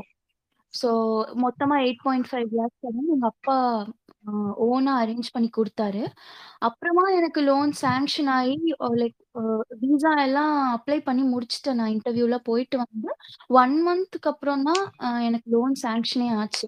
ஆனா அவங்க கிட்ட ரொம்ப ரிக்வெஸ்ட் பண்ணி கேட்டதுனால, அவங்க வந்து மொத்த செவன் லேக்ஸையும் எனக்கு ரீஇம்பர்ஸ் பண்ணி குடுத்துட்டாங்க. நான் எல்லா டாக்குமெண்ட்ஸும் காட்டுனதுக்கப்புறம். ஸோ செவன் லேக்ஸ் என் அக்கவுண்ட்ல கிரெடிட் பண்ணிட்டாங்க அவங்க. ஸோ அந்த பணம்லாம் வச்சு எங்க அப்பா ஆல்ரெடி அரேஞ்ச் பண்ண அமௌண்ட் எல்லாம் திருப்பி குடுத்து, ஸோ அப்படிதான் நான் வந்து வந்தேன். அப்புறம் மீதி செலவு எல்லாமே வந்து நான் பாஷ்ல ஒர்க் பண்ணி சம்பாதிச்சதுனால, ஸோ அந்த பணம் என்கிட்ட இருந்ததுனால இந்த ஃப்ளைட் டிக்கெட் எக்ஸ்பென்சஸ் அதுக்கப்புறம் இந்த திங்ஸ் வாங்குறது, இதெல்லாம் அதுக்கு யூஸ் பண்ணேன். ஆ, ஜெ- ஜெர்மனிக்கு வர்றது வரைக்கும் சொன்னீங்களே ஜ- அந்த டிராவல் நீங்க டிராவல் பண்ணும்போது த- தனியா வந்தீங்களா இல்ல என்ன சொல்றது ஃப்ரெண்ட்ஸ் யாராவது வேற காலேஜோ இல்ல அதே காலேஜுக்கு போறவங்கள கூட வந்தாங்களா அதாவது அது ஒரு ஜஸ்ட் மிஸ்ல வந்தேன் ஜெர்மனிக்கு. ஏன்னா நான் வந்த 2 நாள்ல லாக்டவுன் போட்டாங்க. ஃப்ளைட்ஸ் எல்லாம் கேன்சல் பண்ணிட்டாங்க. எக்ஸாக்ட்டா 2 நாள் முன்னாடி நான் ஜெர்மனில கால் பதிச்சுட்டேன் ஒரு வழியா. அப்புறம் ஓ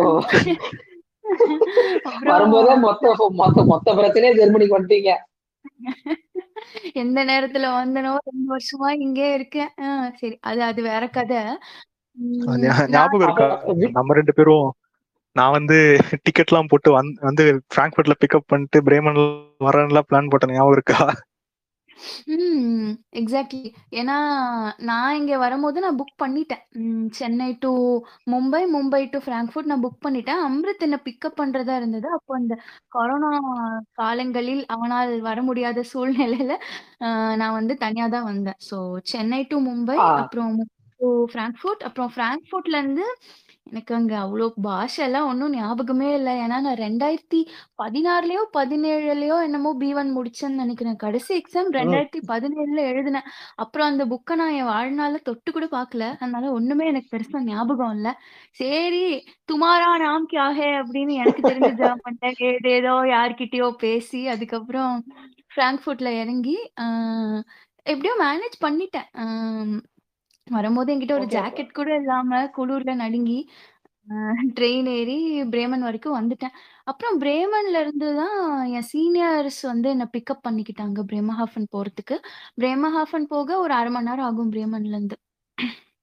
ஆ இப்ப பிரேமர் ஹாஃபன்ல நீங்க தங்கறதுக்கு வீடு எப்படி யூனிவர்சிட்டி ரெசிடென்ஸ் இந்தியால இருந்து புடிச்சீங்களா இல்ல அது பிரைவேட்டா இல்ல எங்க வந்து எப்படி அரேஞ்ச் பண்ணீங்க ஜென்ரலா அ யூனிவர்சிட்டில அட்மிஷன் கிடைக்கிறவங்களுக்கு இங்க ஸ்டூடெண்ட் ஓன் ஹைம்லயே அகாமடேஷன் குடுப்பாங்க. ஸோ ஸ்டூடெண்ட் ஹவுஸ்ல குடுப்பாங்க. நான் அப்ளை பண்ண டைம்ல எனக்கு கிடைக்கல. அதனால நான் என்ன பண்ணேன்னா, நிறைய வெப்சைட்ஸ்ல தேட ஆரம்பிச்சேன். நார்மலா எல்லாரும் இந்த டபிள்யூஜி கெஸ்ட் அதுல தான் தேடுவாங்க.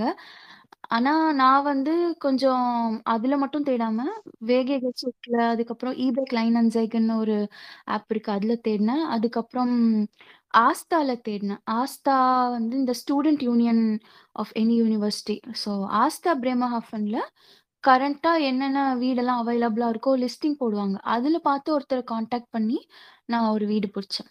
அஹ் பண்ணிட்டீங்களா இல்ல இங்க வந்தீங்களா இல்ல, இல்ல. இந்தியால இருந்தே பண்ணிட்டேன். ஏன்னா, வந்து இறங்குற அன்னைக்கு ஒரு அக்காமடேஷன் கண்டிப்பா தேவை இல்லையா? கொஞ்சம் நஞ்சமா கொண்டு வந்த ஏர் இண்டியால 69 கிலோ அலவன்ஸ் குடுக்குறான்னு 58 கிலோக்கு மொத்தத்தையும் எடுத்துட்டு வந்துட்டேன் இந்தியால இருந்து. ம். அந்த ஏழு kilo super hand luggage super விட்டீங்களே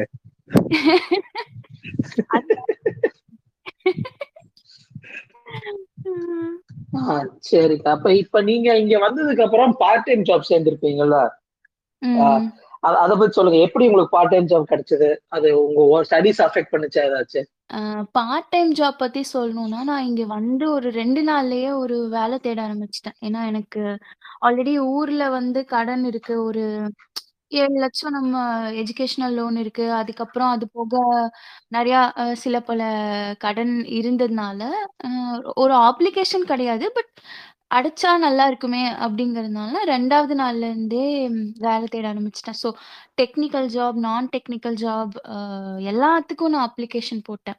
சில இன்டர்வியூஸ் எல்லாம் நான் ஆக்சுவலி ஜெர்மன்ல கூட அட்டெண்ட் பண்ணி ரொம்ப மொக்க வாங்கினேன் ஆனாலும் பரவாயில்லன்னு அட்டெண்ட் பண்ணேன். அ ஸோ முதல் முதல்ல எனக்கு கிடைச்ச வேலை வந்து இங்க எடேக்கான்னு ஒரு சூப்பர் மார்க்கெட்ல ஒரு கிளீனர் ஜாப் கிடைச்சது எனக்கு. ஆ நான் வந்தது மார்ச்ல வந்தேன். ஸோ நான் மேலேருந்து ஸ்டார்ட் பண்ணேன் அந்த ஜாபு. 1 மந்த் ஆச்சு வேலை கிடைக்க. ஸோ ஸ்டெப்ஸ்டோன், அப்புறம் லிங்க்டின், அ இதில் இதுல எல்லா வெப்சைட்லயும் பார்த்து எல்லா ஜாப்க்கும் அப்ளை பண்ணேன். மெக்டானல்ட்ஸ், பர்கர் கிங் எல்லாத்துலேயுமே அப்ளை பண்ணேன். அப்புறம் இடைக்கால எனக்கு கிடைச்சது. அப்புறம் ஒரு 15 டேஸ் நான் அங்கே ஒர்க் பண்ணேன். ஸோ ஜெர்மனியில் என்ன ஒரு நல்ல விஷயம், எனக்கு ரொம்ப பிடிச்ச விஷயம்னா, எந்த ஒரு வேலையும் அவங்க வந்து கீழ்த்தரமா பார்க்கறதில்ல. நான் வந்து இந்தியால கிளீனராக இருக்கேன் அப்படின்னு சொன்னால் என்னை யாரும் மதிக்க கூட மாட்டாங்க. நம்ம வாங்குற சம்பளத்துக்கும், நம்ம பார்க்குற உத்தியோகத்துக்கும் தான் அங்கே அ மரியாதை ஜாஸ்தி. ஆனா ஆனா இங்க வந்து ரொம்ப பெருமையா இருந்தது எனக்கு. ஓகே நம்மளாலயும் இதெல்லாம் பண்ண முடியுதுன்னு. ஸோ அங்க இந்த அ கிளீனர் ஜாப்ல எனக்கு ஆக்சுவலி ரொம்ப நல்ல சேலரி குடுத்தாங்க. ஆ அது அங்கேருந்து ஸ்டார்ட் பண்ணி 15 டேஸ்ல அத நான் குவிட் பண்ண வேண்டியதா போயிடுச்சு. ஏன்னா கொஞ்சம் டெக்னிக்கல் இஷ்யூஸ் எல்லாம் வந்துச்சு. அப்புறம் நான் பட் ஸ்டில் நான் விடாம அப்ளிகேஷன் போட்டேன். ஒரு 30, 40 அப்ளிகேஷன் நான் போட்டுக்கிட்டே இருந்தேன். ஒரு ஒரு நாளும் நான் ஒரு 4, 5 அப்ளிகேஷன் போட்டேன். ஸோ அரவுண்ட் 30, 40 இல்ல ஒரு 50, 60 அப்ளிகேஷன் நான் போட்டு முடிச்சப்போ, ஆஃபிஸ் அப்படின்னு சொல்லி ஒரு institute for uh informat information or institute for informat uh ஓல்டன்புக்ல இருக்கு. அங்கருந்து என்ன கான்டாக்ட் பண்ணாங்க. அ ஜெர்மனில இன்னொரு நல்ல விஷயம் என்னன்னா, இங்க எ வொர்க் எக்ஸ்பீரியன்ஸ் இருக்கிறவங்களுக்கு ஈஸியா ஒரு வொர்க் ஸ்டூடண்ட் கண்டிப்பா கிடைச்சிரும். ஸோ அது ஒரு டெக்னிக்கல் ஜாபா இருந்தது. அங்க நான் வந்து ஒரு சாஃப்ட்வேர் டெவலப்பரா சேர்ந்தேன். அதாவது ஸ்டூடண்ட்ஸ் அ ரோல்ல தான் சேர்ந்தேன். சாஃப்ட்வேர் டெவலப்மென்ட் சாஃப்ட்வேர் டெவலப்மென்ட் பண்ணேன். ஸோ அ அதுக்கப்புறம் அங்க ஜாயின் ஆகஸ்ட் 2020ல அங்க ஜாயின் பண்ணேன். இன்டர்வியூ கிளியர் பண்ணி, அதனால பெருசா என் ஸ்டடீஸ் ஒண்ணும் அஃபெக்ட் ஆகல. ஏன்னா நான் அ ஹோக்ஷூல கொஞ்சம் பாஸ் பண்றது ஆக்சுவலி ஈஸியா இருந்தது எனக்கு. எனக்கு நான் அப்படிதான் ஃபீல் பண்ணேன். ஸோ ஆன்லைன் கிளாஸஸ்னால ஒர்க் கொஞ்சம் ஈஸியா என்னால பார்க்க முடிஞ்சுது அண்ட் இங்க கொஞ்சம் ரிசர்ச் டைப் ஆஃப் ஒர்க்குங்கிறதுனால ஏன்னா அதோட ரிசர்ச் இன்ஸ்டியூட் நான் ஒர்க் பண்ணது. ஸோ ரிசர்ச் ஒர்க்குங்கிறதுனால கொஞ்சம் ஸ்லோவா தான் பண்ண பண்ண சொன்னாங்க. அதனால நிறையாவே டைம் இருந்தது. நான் நிறைய புதுசு புதுசா ஆக்சுவலி கத்துக்கிட்டேன். அந்த ஒர்க் ஸ்டூடண்ட்னால.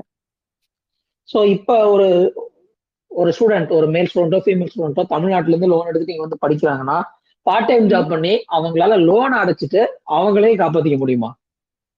கண்டிப்பா முடியும். ஏன்னா நான் ஆக்சுவலி அப்படிதான் பண்ணேன். நான் இங்க ஆகஸ்ட் 2020ல வேலை பார்க்க ஆரம்பிச்சேன்.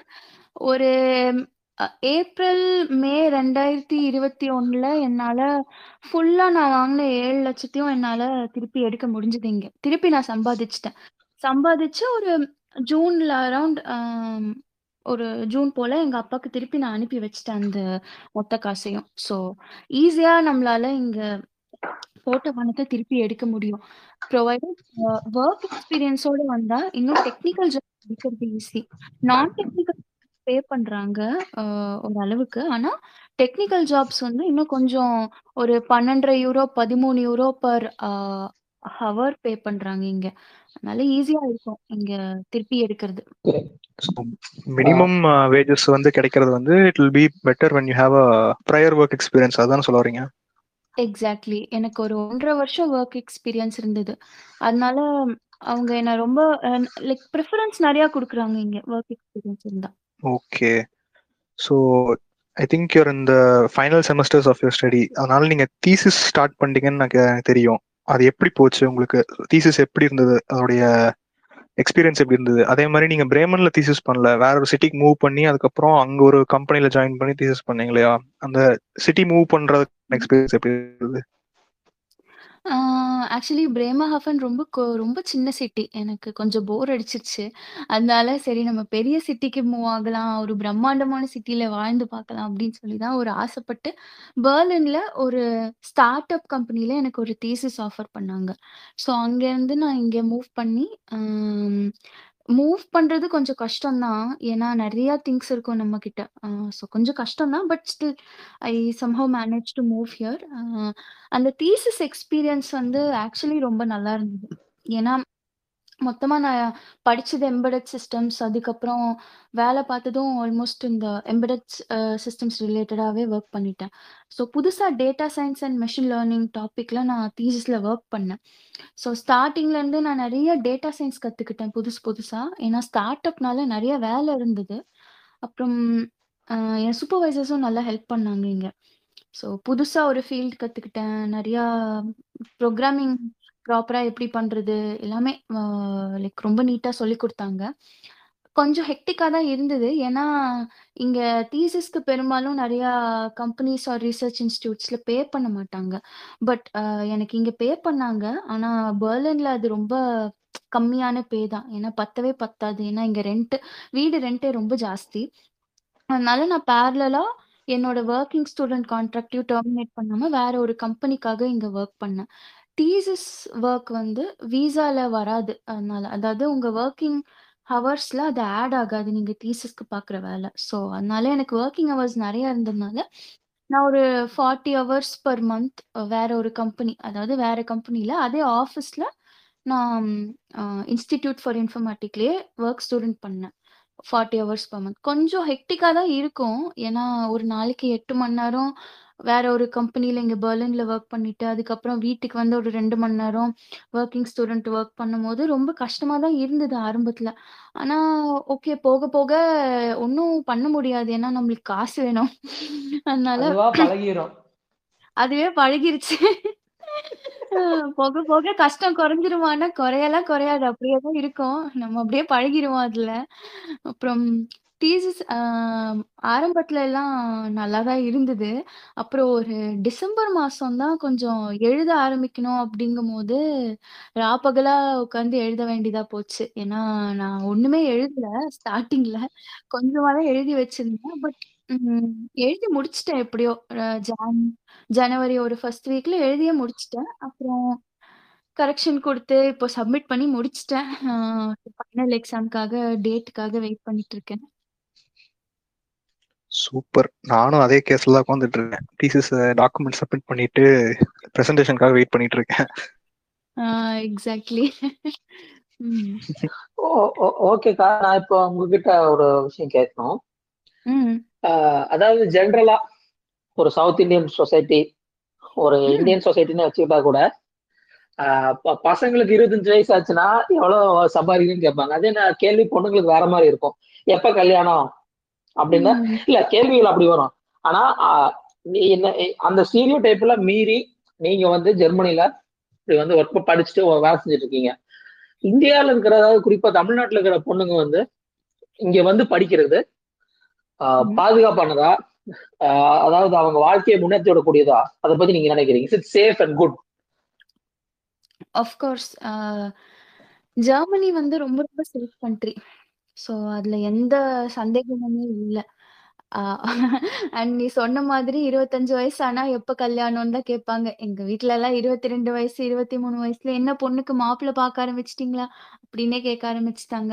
ஆனா நான் இங்க வந்ததுக்கு மெயின் காரணம் என்னன்னா, எங்க அம்மா அப்படின்னு தான் நான் சொல்லுவேன். ஏன்னா எங்க அம்மா வந்து நான் நெறைய படிக்கணும் அப்படின்னு ஆசைப்பட்டாங்க. ஸோ நான் எம்எஸ் பண்ண போறேன் அப்படின்னு சொன்னப்போ, ஒரு வார்த்தை கூட மறு மறுப்பு சொல்லவே இல்ல எங்க அப்பாவோ, அம்மாவோ. என்ன அனுப்பி வச்சாங்க தைரியமா இங்க. சரி நீ போய் படி அப்படின்னு அனுப்பி வச்சுட்டாங்க எப்படியோ. அ பணம்லாம் புரட்டி அனுப்பி வச்சுட்டாங்க. ஸோ எனக்கே கொஞ்சம் ஆச்சரியமா தான் இருந்தது. ஆனாலும் வந்துட்டேன். ஸோ வேற என்ன சொல்றது? என்னது? கரெக்ட் தான். நம்ம தான் இருக்கோமா? இருந்துச்சு. எப்படியோ வந்துட்டேன். இப்ப இல்ல இப்ப நீங்க யூரோப்ல, ஜெர்மனில படிச்சீங்க, அங்க வேலை செஞ்சீங்க. நெறைய நாடுகள் சுத்தி பார்த்திருக்கீங்க. ஒரு. டிராவல் பண்றதாகட்டும், ஒரு சிட்டில டிராவல் பண்ற ஒரு சிட்டிக்குள்ள டிராவல் பண்றதாகட்டும், லாங் டிஸ்டன்ஸ் போறது, ஒரு ஒரு சோசியல் வியூ ஒரு பொண்ணுக்கான பாதுகாப்பு. இருக்குன்னு நினைக்கிறீங்களா ஏன்னா இதுதான் வந்து இந்தியாவில் இருக்கிற நிறைய பெண்கள் கேள்விக்குறியா பாக்குறது. நான் யூரோப் வந்து படிக்கிறேன் அமெரிக்கா வந்து படிக்கிறேங்கிறப்ப பெண்களுக்கு பாக்குறாங்க இல்லையா? அவங்க பேரண்ட்ஸ் பாக்குறது. எக்ஸாக்ட்லி ஏன்னா பாஷ்ல நான் ஒர்க் பண்ணும்போது ஏழு மணிக்கு மேல ஏதாவது அஹ், ஒரு பொண்ணு வந்து வேலையை முடிச்சுட்டு கிளம் கிளம்பும் போது என்ட்ரி போட்டுட்டு போகணும். எங்க போறாங்க? எப்படி போறாங்க வீட்டுக்கு? ஏன் அவங்களுக்கு லேட் ஆச்சு? அப்படின்னு என்ட்ரி போட்டுட்டு போகணும். அது இங்க வந்து பார்க்கும்போது அது எவ்வளோ ஒரு ரிடிக்யூலஸான விஷயம். அட் த சேம் டைம் நம்ம கண்ட்ரில இவ்வளோ சேஃப்டியே இல்லாம இருக்கே அப்படின்னும் ஒரு அஹ் வெட்கப்பட வேண்டிய விஷயமா இருந்தது. ஆனா ஜெர்மனில நான் இங்க நடுராத்திரி மூணு மணிக்கு கூட தனியா நடந்து போயிருக்கேன். எந்த பிரச்சனையும் எனக்கு வந்ததே கிடையாது இங்க. அவ்வளோ சேஃப் கண்ட்ரி ஈவன் பெர்லின்ல கூட லைக் என்னதான் வந்து நடுராத்திரியில நிறைய பேர் வெளில சுத்திக்கிட்டு இருந்தாலும் கொஞ்சம் ஸ்லைட்லி அன்சேஃபா இருந்தா கூட ம், பயப்படுறதுக்கான எந்த விஷயமுமே இங்க இல்ல. ரொம்பவே தைரியமா அஹ், நடுராத்திரியில கூட நம்ம நடந்து போலாம்.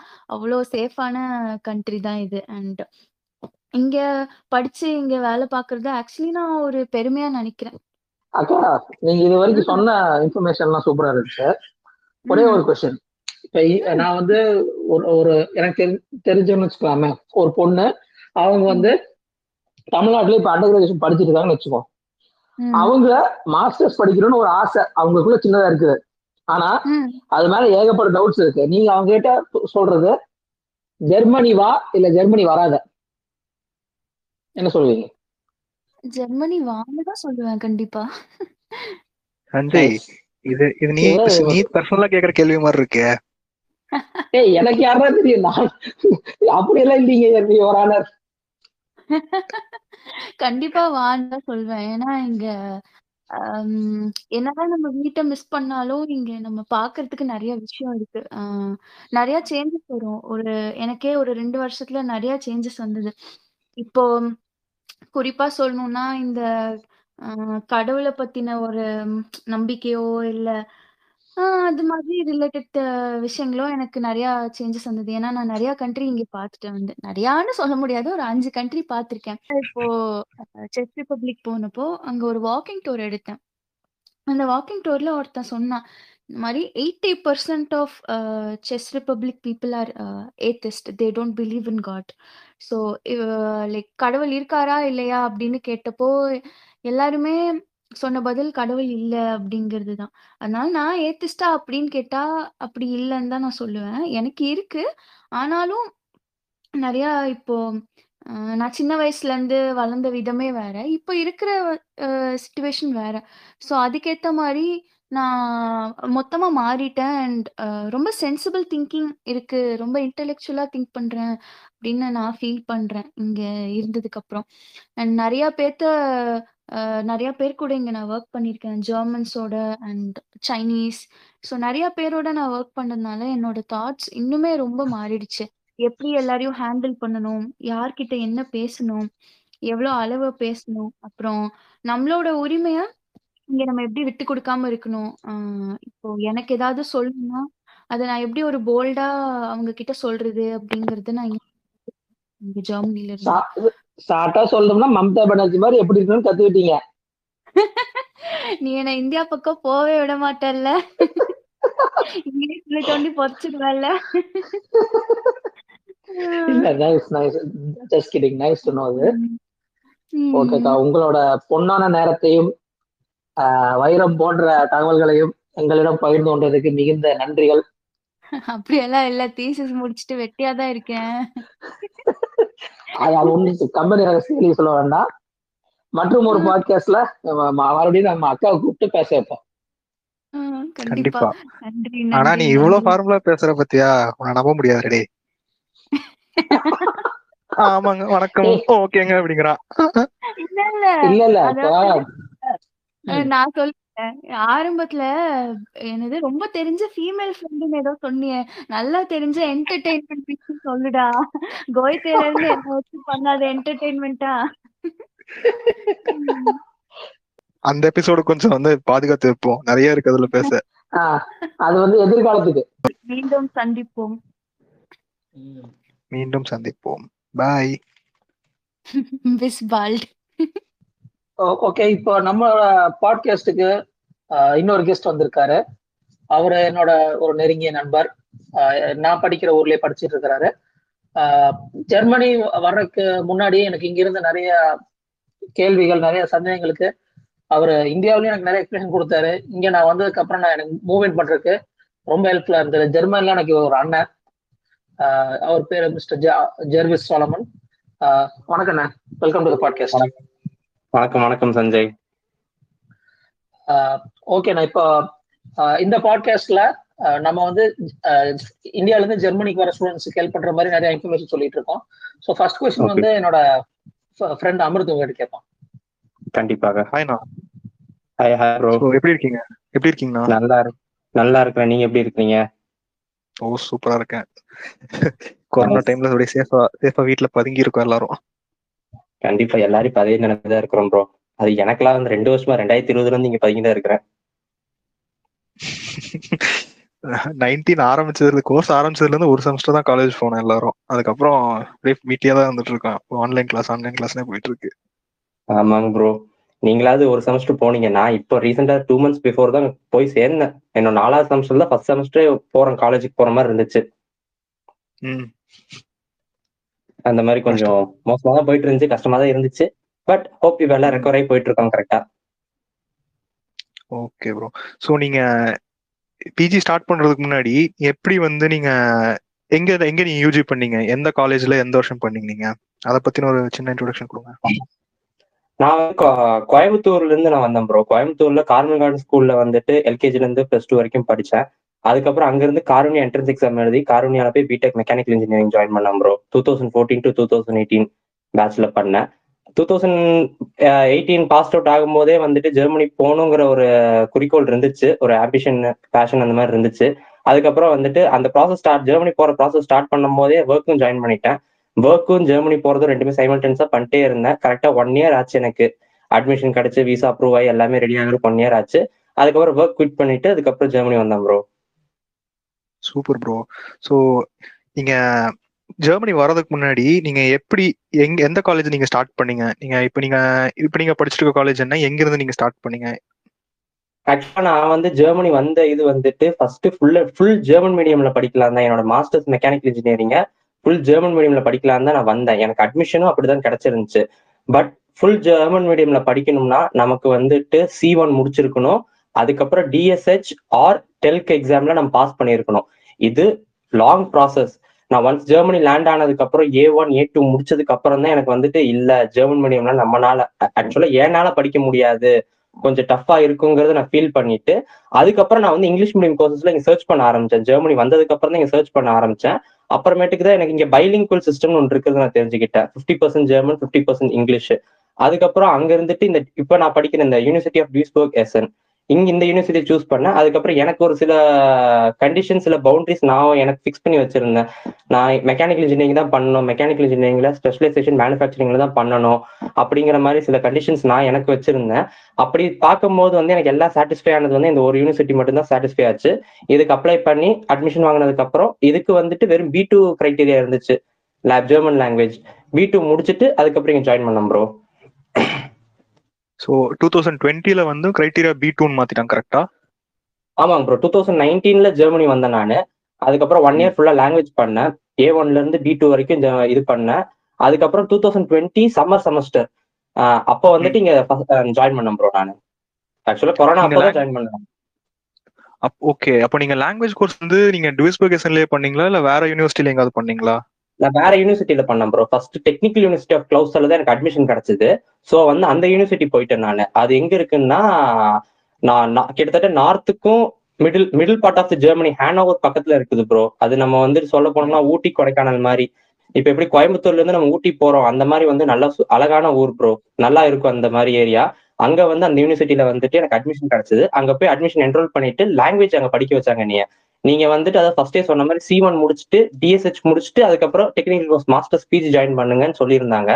பட் அதுக்கு முன்னாடியே வந்துட்டு யூனிவர்சிட்டி வந்துட்டு இல்ல. நமக்கு கொஞ்சம் கஷ்டம். படிக்கிறது ரொம்ப இதுவா இருக்கும். மாஸ்டர்ஸ் படிக்கிறதுக்கே ஒரு ஃபோர் இயர்ஸ் ஃபைவ் இயர்ஸ் ஆயிடும். அப்படிங்கிற மாதிரி நான் முடிச்சுட்டு நினைச்சிட்டு ஒரு ஏ டூ அங்க ஏ டூ படிக்கும் போதே இந்த யூனிவர்சிட்டி அப்ளை பண்ணி இங்க வந்துட்டேன். அங்க பி ஒன் வரைக்கும் படிச்சேன். அதுக்கப்புறம் இங்க யூனிவர்சிட்டி கிடைச்சதுக்கு அப்புறம் இங்க டிரான்ஸ்ஃபர் ஆகி இங்க பி டூ பண்ணிட்டு அதுக்கப்புறம் ஜாயின் பண்ணேன் ப்ரோ ஸோ இதுல இருந்து என்ன தெரியுதுன்னா கொஞ்சம் ஃபிளெக்சிபிளா தான் இருக்காங்க. ஸ்டடி சிஸ்டம் வந்து நீங்க ஸ்டார்ட் பண்ணதுல இருந்து ஒரே காலேஜ் தான் படிக்கணும் அப்படின்ற ஒரு ரெஸ்ட்ரிக்ஷன் இல்லாம கொஞ்சம் ஃபிளெக்சிபிளா இருக்குன்றது நான் தெரிஞ்சுக்கிறதுல இருந்து ஏன்னா நான் வந்து. இந்த மாதிரி பல காலேஜ் ஷிஃப்ட் ஆகாம ஒரே கோர்ஸ்ல தான் நான் பண்ணிட்டு இருக்கேன். பட் இந்த நியூஸ் இந்த இன்ஃபர்மேஷன் வந்து நம்ம லிசனர்ஸ்க்கு வந்து கொஞ்சம் யூஸ்ஃபுல்லா இருக்கும்னு எனக்கு தோணுது. ஏன்னா அவங்க ஏன்னா ஃபிளெக்சிபிளா இருக்குதுன்னா இப்போ ஒரு இடத்துல ஒரு கோர்ஸ் படிச்சுட்டு ஒரு இடத்துல அதோடைய கண்டினியூஷனும் பண்ணலாங்கிறது வந்து ஒரு it's good information to them கண்டிப்பாங்க ப்ரோ நம்ம ஃபர்ஸ்ட் ஜெர்மனில இருந்து வரும்போது ஒரு காலேஜ் கிடைச்சிருச்சு அதுக்கப்புறம் மத்த காலேஜ் கிடைக்காது அப்படிங்கிற மாதிரி சில மைண்ட் செட்ல இருப்போம். நம்ம வந்து ஒரு சில யூனிவர்சிட்டி வந்து நம்ம அட்மிஷன் ப்ராசஸ் பண்றதுக்கே லேட் பண்ணுவாங்க. அது அப்படி இல்லை. ஏன்னா நிறைய அட்மிஷன் அப்ளிகேஷன்ஸ் இருக்குன்னா ப்ராசஸ் பண்றதுக்கு லேட் பண்ணுவாங்க. இப்ப நமக்கு ஒரு யூனிவர்சிட்டியில கிடைச்சிருச்சு. அது கிடைச்சிருச்சுன்னா நம்ம அதை வச்சுட்டே நம்ம ப்ராசஸ் பண்ணி விசாலாம் வாங்கிட்டு ஜெர்மனி வந்ததுக்கு அப்புறம் by luck by chance or any நமக்கு வந்து வேற யூனிவர்சிட்டி கிடைச்சிடலாம் நம்ம ஆசைப்பட்ட யூனிவர்சிட்டி கிடைச்சிடலாம் அப்ப வந்ததுக்கு அப்புறம் மாறிடலாம். ஈஸியா மாறிடலாம். அதனால வந்து விசால எந்த ப்ராப்ளமும் வராது நமக்கு. ம் ம். ஜெரக்ஸ்ண்ணா இப்போ சொல்லுங்க. கிளவுஸ்டர்ல இருந்து உங்க- நீங்க டிரான்ஸ்ஃபர் ஆயிட்டு வேற யூனிவர்சிட்டி போறேன்னு சொல்லும்போது அந்த யூனிவர்சிட்டில ஏதாவது இஷ்யூஸ் வந்துச்சா? இல்ல டிரான்ஸ்ஃபர். வந்து எந்த பிரச்சனையும் கிடையாது இல்லையா எந்த பிரச்சனையும் கிடையாது. அவங்க வந்துட்டு ஏன் எதுக்குன்னு எதுவும் கேள்வியும் கேட்க மாட்டாங்க. நான் எக்ஸ்மெட்ரிகுலேட் ஆகணும்னு சொன்னோம்னாலே வந்துட்டு அவங்க எக்ஸ்மெட்ரிகுலேட் சர்டிஃபிகேட் கொடுத்துருவாங்க. இப்போ இப்போ நம்ம இருக்கிற இப்போ நம்மளோட இருக்கிற யூனிவர்சிட்டி ஆஃப் டியூஸ்போகேஷன்ல எக்ஸ்மெட்ரிகுலேட் சர்டிஃபிகேட் ஜஸ்ட் ஒரு ஆப்ஷன் தான் நமக்கு. நம்மளோட போர்ட்டல்ல நம்மளோட வெப்சைட் போர்ட்டல்ல நம்மளோட பிளாக்ல போனோம்னா நம்ம வந்துட்டு எக்ஸ்மெட்ரிகுலேட் ஆப்ஷனை கிளிக் பண்ணிட்டு அது ஓகே கொடுத்தோம்னா நம்ம ஆட்டோமேட்டிக்கா ரெண்டு நாள் ப்ராசஸ் ஆகி நமக்கு வந்துரும். அதே மாதிரி தான் அங்கேயும் இருந்துச்சு. ஸோ அவங்க வந்து எந்த ஒரு இதுவும் கேட்க மாட்டாங்க நமக்கு. ஓகே ப்ரோ இப்போ நீங்க உங்களோட கோர்சஸ் வந்து 50% பர்சன்ட் இங்கிலீஷ்ல இருக்கு 50% பர்சன்ட் ஜெர்மன்ல இருக்கு இல்லைங்களா? ஆமாங்க ப்ரோ இப்போ இந்த ஜெர்மன்ல இருக்கிற கோர்சஸ் வந்து உங்களுக்கு கிளாஸ் போய் புரிஞ்சுக்கிறதுக்கு எவ்வளவு கஷ்டமா இருக்கு? எவ்வளவு வித்தியாசமா இருக்கு? கண்டிப்பா அது கொஞ்சம் டிஃபிகல்ட்டா தான் ப்ரோ இருந்துச்சு. ஆக்சுவலா நம்ம வந்துட்டு எல்கேஜில இருந்து பிளஸ் டூ வரைக்கும் அதுக்கப்புறம் இன்ஜினியரிங் நாலு வருஷம். ஸோ பதினெட்டு வருஷம் நம்ம வந்துட்டு இங்கிலீஷ் மீடியம்லயே படிச்சுட்டு இருந்தோம். இப்போ புதுசா வந்துட்டு விதின் ஒன் இயர்ல நம்ம வந்து ஜெர்மன் லாங்குவேஜை படிச்சுட்டு அதுக்கப்புறம் வந்து ஒரு டெக்னிக்கல் கோர்ஸ்ல உள்ள உட்காருங்கிறது வந்துட்டு கொஞ்சம் கஷ்டமா இருந்துச்சு. எஸ்பெஷலி எல்லாருக்கும் கஷ்டமானு எனக்கு சொல்ல முடியாது பட் நான் கொஞ்சம் கஷ்டமா ஃபீல் பண்ணேன். அதை புரிஞ்சுக்கிறதுக்கு கொஞ்சம் டிலே ஆயிட்டு இருந்துச்சு. எனக்கு ஒன் செமஸ்டர்ஸ் அது அதுலயே எனக்கு போயிடுச்சு. ஸோ இந்த சிஸ்டத்துக்கு இந்த லாங்குவேஜ் அடாப்ட் ஆகிறதுக்கே எனக்கு ஒன் செமஸ்டர் அப்படியே போயிடுச்சு. அதுக்கப்புறம் செகண்ட் செமஸ்டர் வந்து அடாப்ட் ஆகி நான் வந்து அதுக்கப்புறம் கண்டினியூவா போயிட்டு இருக்கு ப்ரோ எனக்கு ஃபுல்லா அப்ப செமஸ்டர் எக்ஸாம்ஸ் எப்படி ப்ரோ இருக்கு? நீங்க ஜெர்மன்லயே எழுதணுமா? இல்ல எப்படி? இல்ல ப்ரோ இந்த யூனிவர்சிட்டி நமக்கு வந்து நல்ல ஒரு ஆப்பர்ச்சுனிட்டி கொடுத்துருக்காங்க. என்னன்னா நம்ம வந்துட்டு எக்ஸாம்ஸ் இங்கிலீஷ்ல எழுதிக்கலாம். Even though it's a German paper அது வந்து ஜெர்மன்ல தான் சொல்லி கொடுப்பாங்க. மெட்டீரியல்ஸ் அதுக்கப்புறம் இது எல்லாமே ஜெர்மன்ல இருந்தாலுமே அதை நம்ம எக்ஸாம் வந்து இங்கிலீஷ்ல எழுதிக்கலாம். நம்ம படிச்சு புரிஞ்சுக்கிட்டு நம்ம போய் எக்ஸாமினேஷன் வந்து இங்கிலீஷ்ல எழுதிக்கலாம். சில ப்ரொஃபசர்ஸ் வந்துட்டு எக்ஸாமினேஷனை வந்துட்டு ரெண்டு லாங்குவேஜ்ல நடத்துவாங்க. கொஸ்டின் பேப்பரே வந்துட்டு நமக்கு இங்கிலீஷ்லயும் இருக்கும் ஜெர்மன்லயும் இருக்கும். இல்ல ஒரு சில ப்ரொஃபசர்ஸ் வந்து ஒன்லி ஜெர்மன்ல மட்டும் கொடுப்பாங்க. பட் நம்ம இங்கிலீஷ்ல எழுதிக்கலாம். சூப்பர் ப்ரோ இப்ப வந்து துப்பாக்கி படத்துல வந்து அந்த ஃபர்ஸ்ட் பாம் பிளாஸ்ட்க்கு அப்புறம் சத்யனும் விஜயம் பேசிட்டு இருக்கும்போது அந்த இடத்துல இருக்க வேண்டிய வேண்டாம் நானு அப்படின்னு சொல்லுவோம் அப்படி இல்ல. எனக்கு அந்த ஃபீலிங் தான் இருக்கு. ஏன்னா எனக்கு டூஸ்பர்க்ல அட்மிட் கிடைச்சும் நான் வந்து வேண்டான்னு சொல்லிட்டு இந்த யூனிவர்சிட்டிக்கு வந்து உட்காந்துட்டு இருக்கேன். ஓகே ப்ரோ ஸோ அடுத்த கேள்வி உங்ககிட்ட கேட்கணும் என்னன்னா இப்போ கிளாஸஸும் எக்ஸாம்ஸும் அப்படின்னு சொல்றீங்க இல்லையா? அது. வந்து நீங்க நீங்க ஜெர்மன்ல படிக்கிறது வந்து உங்களுக்கு ஏதாவது டிஸ்அட்வான்டேஜா தெரியுதா? இல்ல உங்களுக்கு அதனால எக்ஸ்ட்ரா ஏதாவது கேட்க ஐ மீன் எக்ஸ்ட்ரா ஏதாவது தெரியுதா உங்களுக்கு? Apart from learning in English ஜெர்மன்ல படிக்கிறதுனால என்ன எனக்கு அட்வான்டேஜ் இருக்குது டிஸ்அட்வான்டேஜ் இருக்குது. ஆனா மோஸ்டா நிறைய அட்வான்டேஜ் தான் சொல்லுவேன். இப்ப எனக்கு நான் நான் மெக்கானிக்கல் இன்ஜினியரிங் எனக்கு வந்து இப்ப இங்க ஒரு ஜாபோ இன்டர்ன்ஷிப்போ இல்ல ஒர்க் ஸ்டூடெண்ட்டோ நான் இப்ப நான் இது பண்ணணும்னா எனக்கு எல்லாமே ஜெர்மன்ல தான் கேக்குறாங்க. அங்க இங்கிலீஷ்க்கு வந்து எனக்கு சான்ஸே கிடையாது. சோ வந்துட்டு டெக்னிக்கல் டேர்ம்ஸ் வந்துட்டு ரொம்ப கஷ்டப்பட்டாலும் டிஸ்அட்வான்டேஜ் சொல்றது வந்து புரிஞ்சுக்கிறது ரொம்ப கஷ்டமா இருந்துச்சு. ஃபர்ஸ்ட் அவங்க அந்த ஒரு ஃப்ளோல பேசுவாங்க. நல்லா ஜெர்மன் அசன்ட்ல வந்து நல்லா ஃப்ளூவெண்டா பேசுவாங்க. நம்மனால அவங்க கூட இது பண்ண போட்டி போட முடியாது. நம்ம அவங்க கூட வந்து பேசுறதே வந்து நம்ம நிறுத்தி நிதானமா தான் புரிஞ்சுக்க முடியும். அவங்க ஒரு பத்து வார்த்தை பேசுனாங்கன்னா அதுல ரெண்டு வார்த்தை தான் ஏனால புரிஞ்சுக்க முடியும். மத்தவங்க எப்படின்னு எனக்கு தெரியல. என்னால புரிஞ்சுக்க முடியும். அந்த புரிஞ்சுக்கிட்ட வார்த்தை வந்து மைண்ட்ல ரெஜிஸ்டர் ஆயிருக்கும். நாளைக்கு நம்ம வந்து ப்ராக்டிஸ் பண்ணும் போதோ இல்ல இன்டர்வியூக்கு ப்ரிப்பேர் பண்ணும் போதோ இல்ல கவர் லெட்டர் ரெடி பண்ணும் போதோ ஜெர்மன் ரெடி பண்ணும் போதோ அந்த வார்த்தையை போட்டு நம்ம பேசும்போது அந்த வார்த்தைகளை யூஸ் பண்ணும் போது நமக்கு கொஞ்சம் பூஸ்டப் ஆகுற மாதிரி இருக்கும் ப்ரோ இதுதான் ஒரு அட்வான்டேஜ் டிஸ்அட்வான்டேஜ் வந்துட்டு என்னன்னா அவங்களுக்கு ஈக்குவலா என்னால இது பண்ணிக்க முடியல. மற்ற ஒரு சில பேர் வந்து நல்லா விதின் அந்த சிக்ஸ் மந்த்ஸ் சிக்ஸ் மந்த்ஸ்ல இல்ல வந்து ஒன் இயர்ல வந்து நல்லா ஜெர்மன் பேசுவாங்க நல்லா புரிஞ்சுக்குவாங்க. அந்த மாதிரி ஒவ்வொருத்தங்க கெப்பாசிட்டி ஒரு இது இருக்குது. பட் எனக்கு கொஞ்சம் ஒரு ஸ்ட்ரகிள் இருக்குது அந்த இடத்துல. அவங்க ஃப்ளூவெண்டா பேசும்போது வந்துட்டு என்ன டக்குன்னு அந்த கான்வர்சேஷனுக்குள்ள போக முடியல. பட் இப்போ வந்து கொஞ்சம் கொஞ்சமா அதை நான் ரெக்டிஃபை பண்ணிட்டு இருக்கிறேன்னு எனக்கு தோணுது. ஐ ஹோப் இன்னும் பெட்டரா பண்ணுவேன். கண்டிப்பா ப்ரோ ஏன்னா நம்ம சொன்ன மாதிரி நீங்க எயிட்டீன் இயர்ஸா படிச்சு வளர்ந்த லாங்குவேஜ் வந்து இங்கிலீஷா இருந்தாலும் நம்ம சர்வைவல்ங்கிற ஒரு நீடுக்காக ஜெர்மன் படிச்சிருக்கோம். So apart from our. Mother tongue and apart from language நம்ம படிச்ச லாங்குவேஜ் போக புதுசா ஒன்று கத்துக்கிட்டு நம்ம பண்றது வந்து இட் இஸ் ஒரு புது நல்ல லீப்னு தான் சொல்லுவேன். அதனால நீங்க நம்ம இது பண்றது வந்து ஐ மீன் ஜெர்மன்ல பேசுறதுங்கிறது வந்து ஒரு ஆடட் அட்வான்டேஜ் தான் எனக்கு தோணுது இங்க. ஏன்னா ஃபார் சர்வைவல்ங்கிற நீட்ல வந்து நம்ம ஜெர்மன் கத்துக்கிட்டு தான் ஆகணும் இங்க. நீங்க. ஜெர்மன் கத்துக்கிட்டனால உங்களுக்கு ஏதாவது பார்ட் டைம் ஜாப்ஸ் ஏதாவது உங்களுக்கு கிடைச்சதா நீங்க? ஸோ அதை எப்படி நீங்க ஃபீல் பண்றீங்க பார்ட் டைம் ஜாப்ஸ் பத்தி? பார்ட் டைம் ஜாப்ஸ்னு பாத்தீங்கன்னா நான் இது வரைக்கும் ஒரு வந்து இத்தனை வருஷத்துல ஒரு த்ரீ மந்த்ஸ் ஒர்க் பண்ணியிருப்பேன் மூணு வருஷத்துல ஒரு மாசம் one month one month one month work பண்ணியிருப்பேன் அது நான் வந்து அமேசான் அந்த மாதிரி தான் நான் போயிருக்கிறேன். அதனால வந்துட்டு எனக்கு லாங்குவேஜ் பெரிய இதுவா எனக்கு தெரிஞ்சது இல்ல மத்தபடி வந்துட்டு இப்ப மத்த சூப்பர் மார்க்கெட் போறதாகட்டும் சரி இப்ப நிறைய ஷாப்ஸ் போய் ஆகட்டும் சரி பேசுறதாகட்டும் சரி அதுக்கு வந்து ஜெர்மன் லாங்குவேஜ் நல்லா எனக்கு ஒரு இது கொடுத்துருக்குது. பேசுறதுக்கு கான்ஃபிடன்ட் கொடுத்துருக்குது. அதனால வந்து நிறைய அட்வான்டேஜஸ் எனக்கு வந்திருக்குது.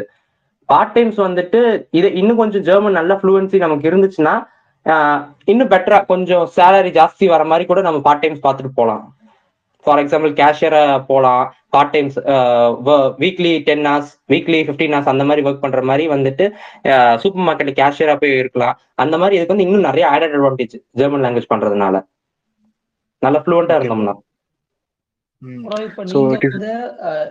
இந்தியால யூஜி பண்ணிட்டு மாஸ்டர்ஸ் ஜெர்மனி வந்துட்டீங்க. இந்தியால ஜென்ரலா பாத்தீங்கன்னா ஒருத்த வந்து ஒரு கோர்ஸ் சேர்ந்துட்டாலும் அது எவ்வளவு வேகமா முடிக்கிறாங்கிறது ஒரு ஒரு முக்கியமான விஷயமா பார்ப்பாங்க ஆனா ஜெர்மனி வந்ததுக்கு அப்புறம் ஒருத்த ஒரு இந்தியன் ஸ்டூடெண்ட்டோ ஒரு ஸ்டூடெண்ட்டோ அவன் மாஸ்டர்ஸை வேக வேகமா முடிச்சே ஆகணும்னு நீங்க நினைக்கிறீங்களா?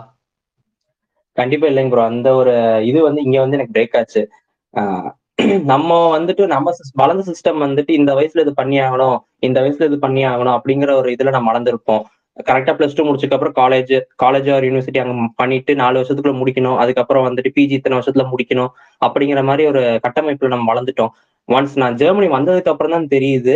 இங்க பேச்சுலர்ஸ் பண்றவங்களே வந்துட்டு இருபத்தாறு இருபத்தேழு வயசு வரைக்கும் தாண்டி போயிட்டு இருக்கிறாங்க. அதுக்கப்புறம் அவங்க பிஜி பண்றாங்க. ஸோ இப்ப நம்மளே இங்க வந்துட்டு பார்க்கும்போது மாஸ்டர்ஸ்ங்கிறது வந்து நம்ம இந்த ரெண்டு வருஷத்துல முடிக்கிற மாதிரி ஜெர்மனில எனக்கு தெரிஞ்சு இல்ல. ஒரு சில பேர் நல்லபடியா முடிக்கலாம். ரெண்டு வருஷத்துல மொத்த கோர்ஸும் தீசிஸ் எல்லாத்தையும் முடிச்சுட்டு போயிடலாம். ஆனா எனக்கு தெரிஞ்சு ஒரு சிக்ஸ்டி செவன்டி பர்சன்டேஜ் பீப்புள் பேர் வந்துட்டு அந்த ரெண்டு வருஷத்துல முடிச்ச மாதிரி எனக்கு தெரியல. Minimum two and half years or minimum three years எடுத்துக்கிறாங்க. அது ஏன்னா இங்க இருக்கிற சிலபஸ் சிஸ்டம் வந்து கொஞ்சம் அப்படி இருக்குது. ரொம்ப கொஞ்சம் டிஃபிகல்ட்டா இருக்குது. அதை புரிஞ்சு படிக்கணும்.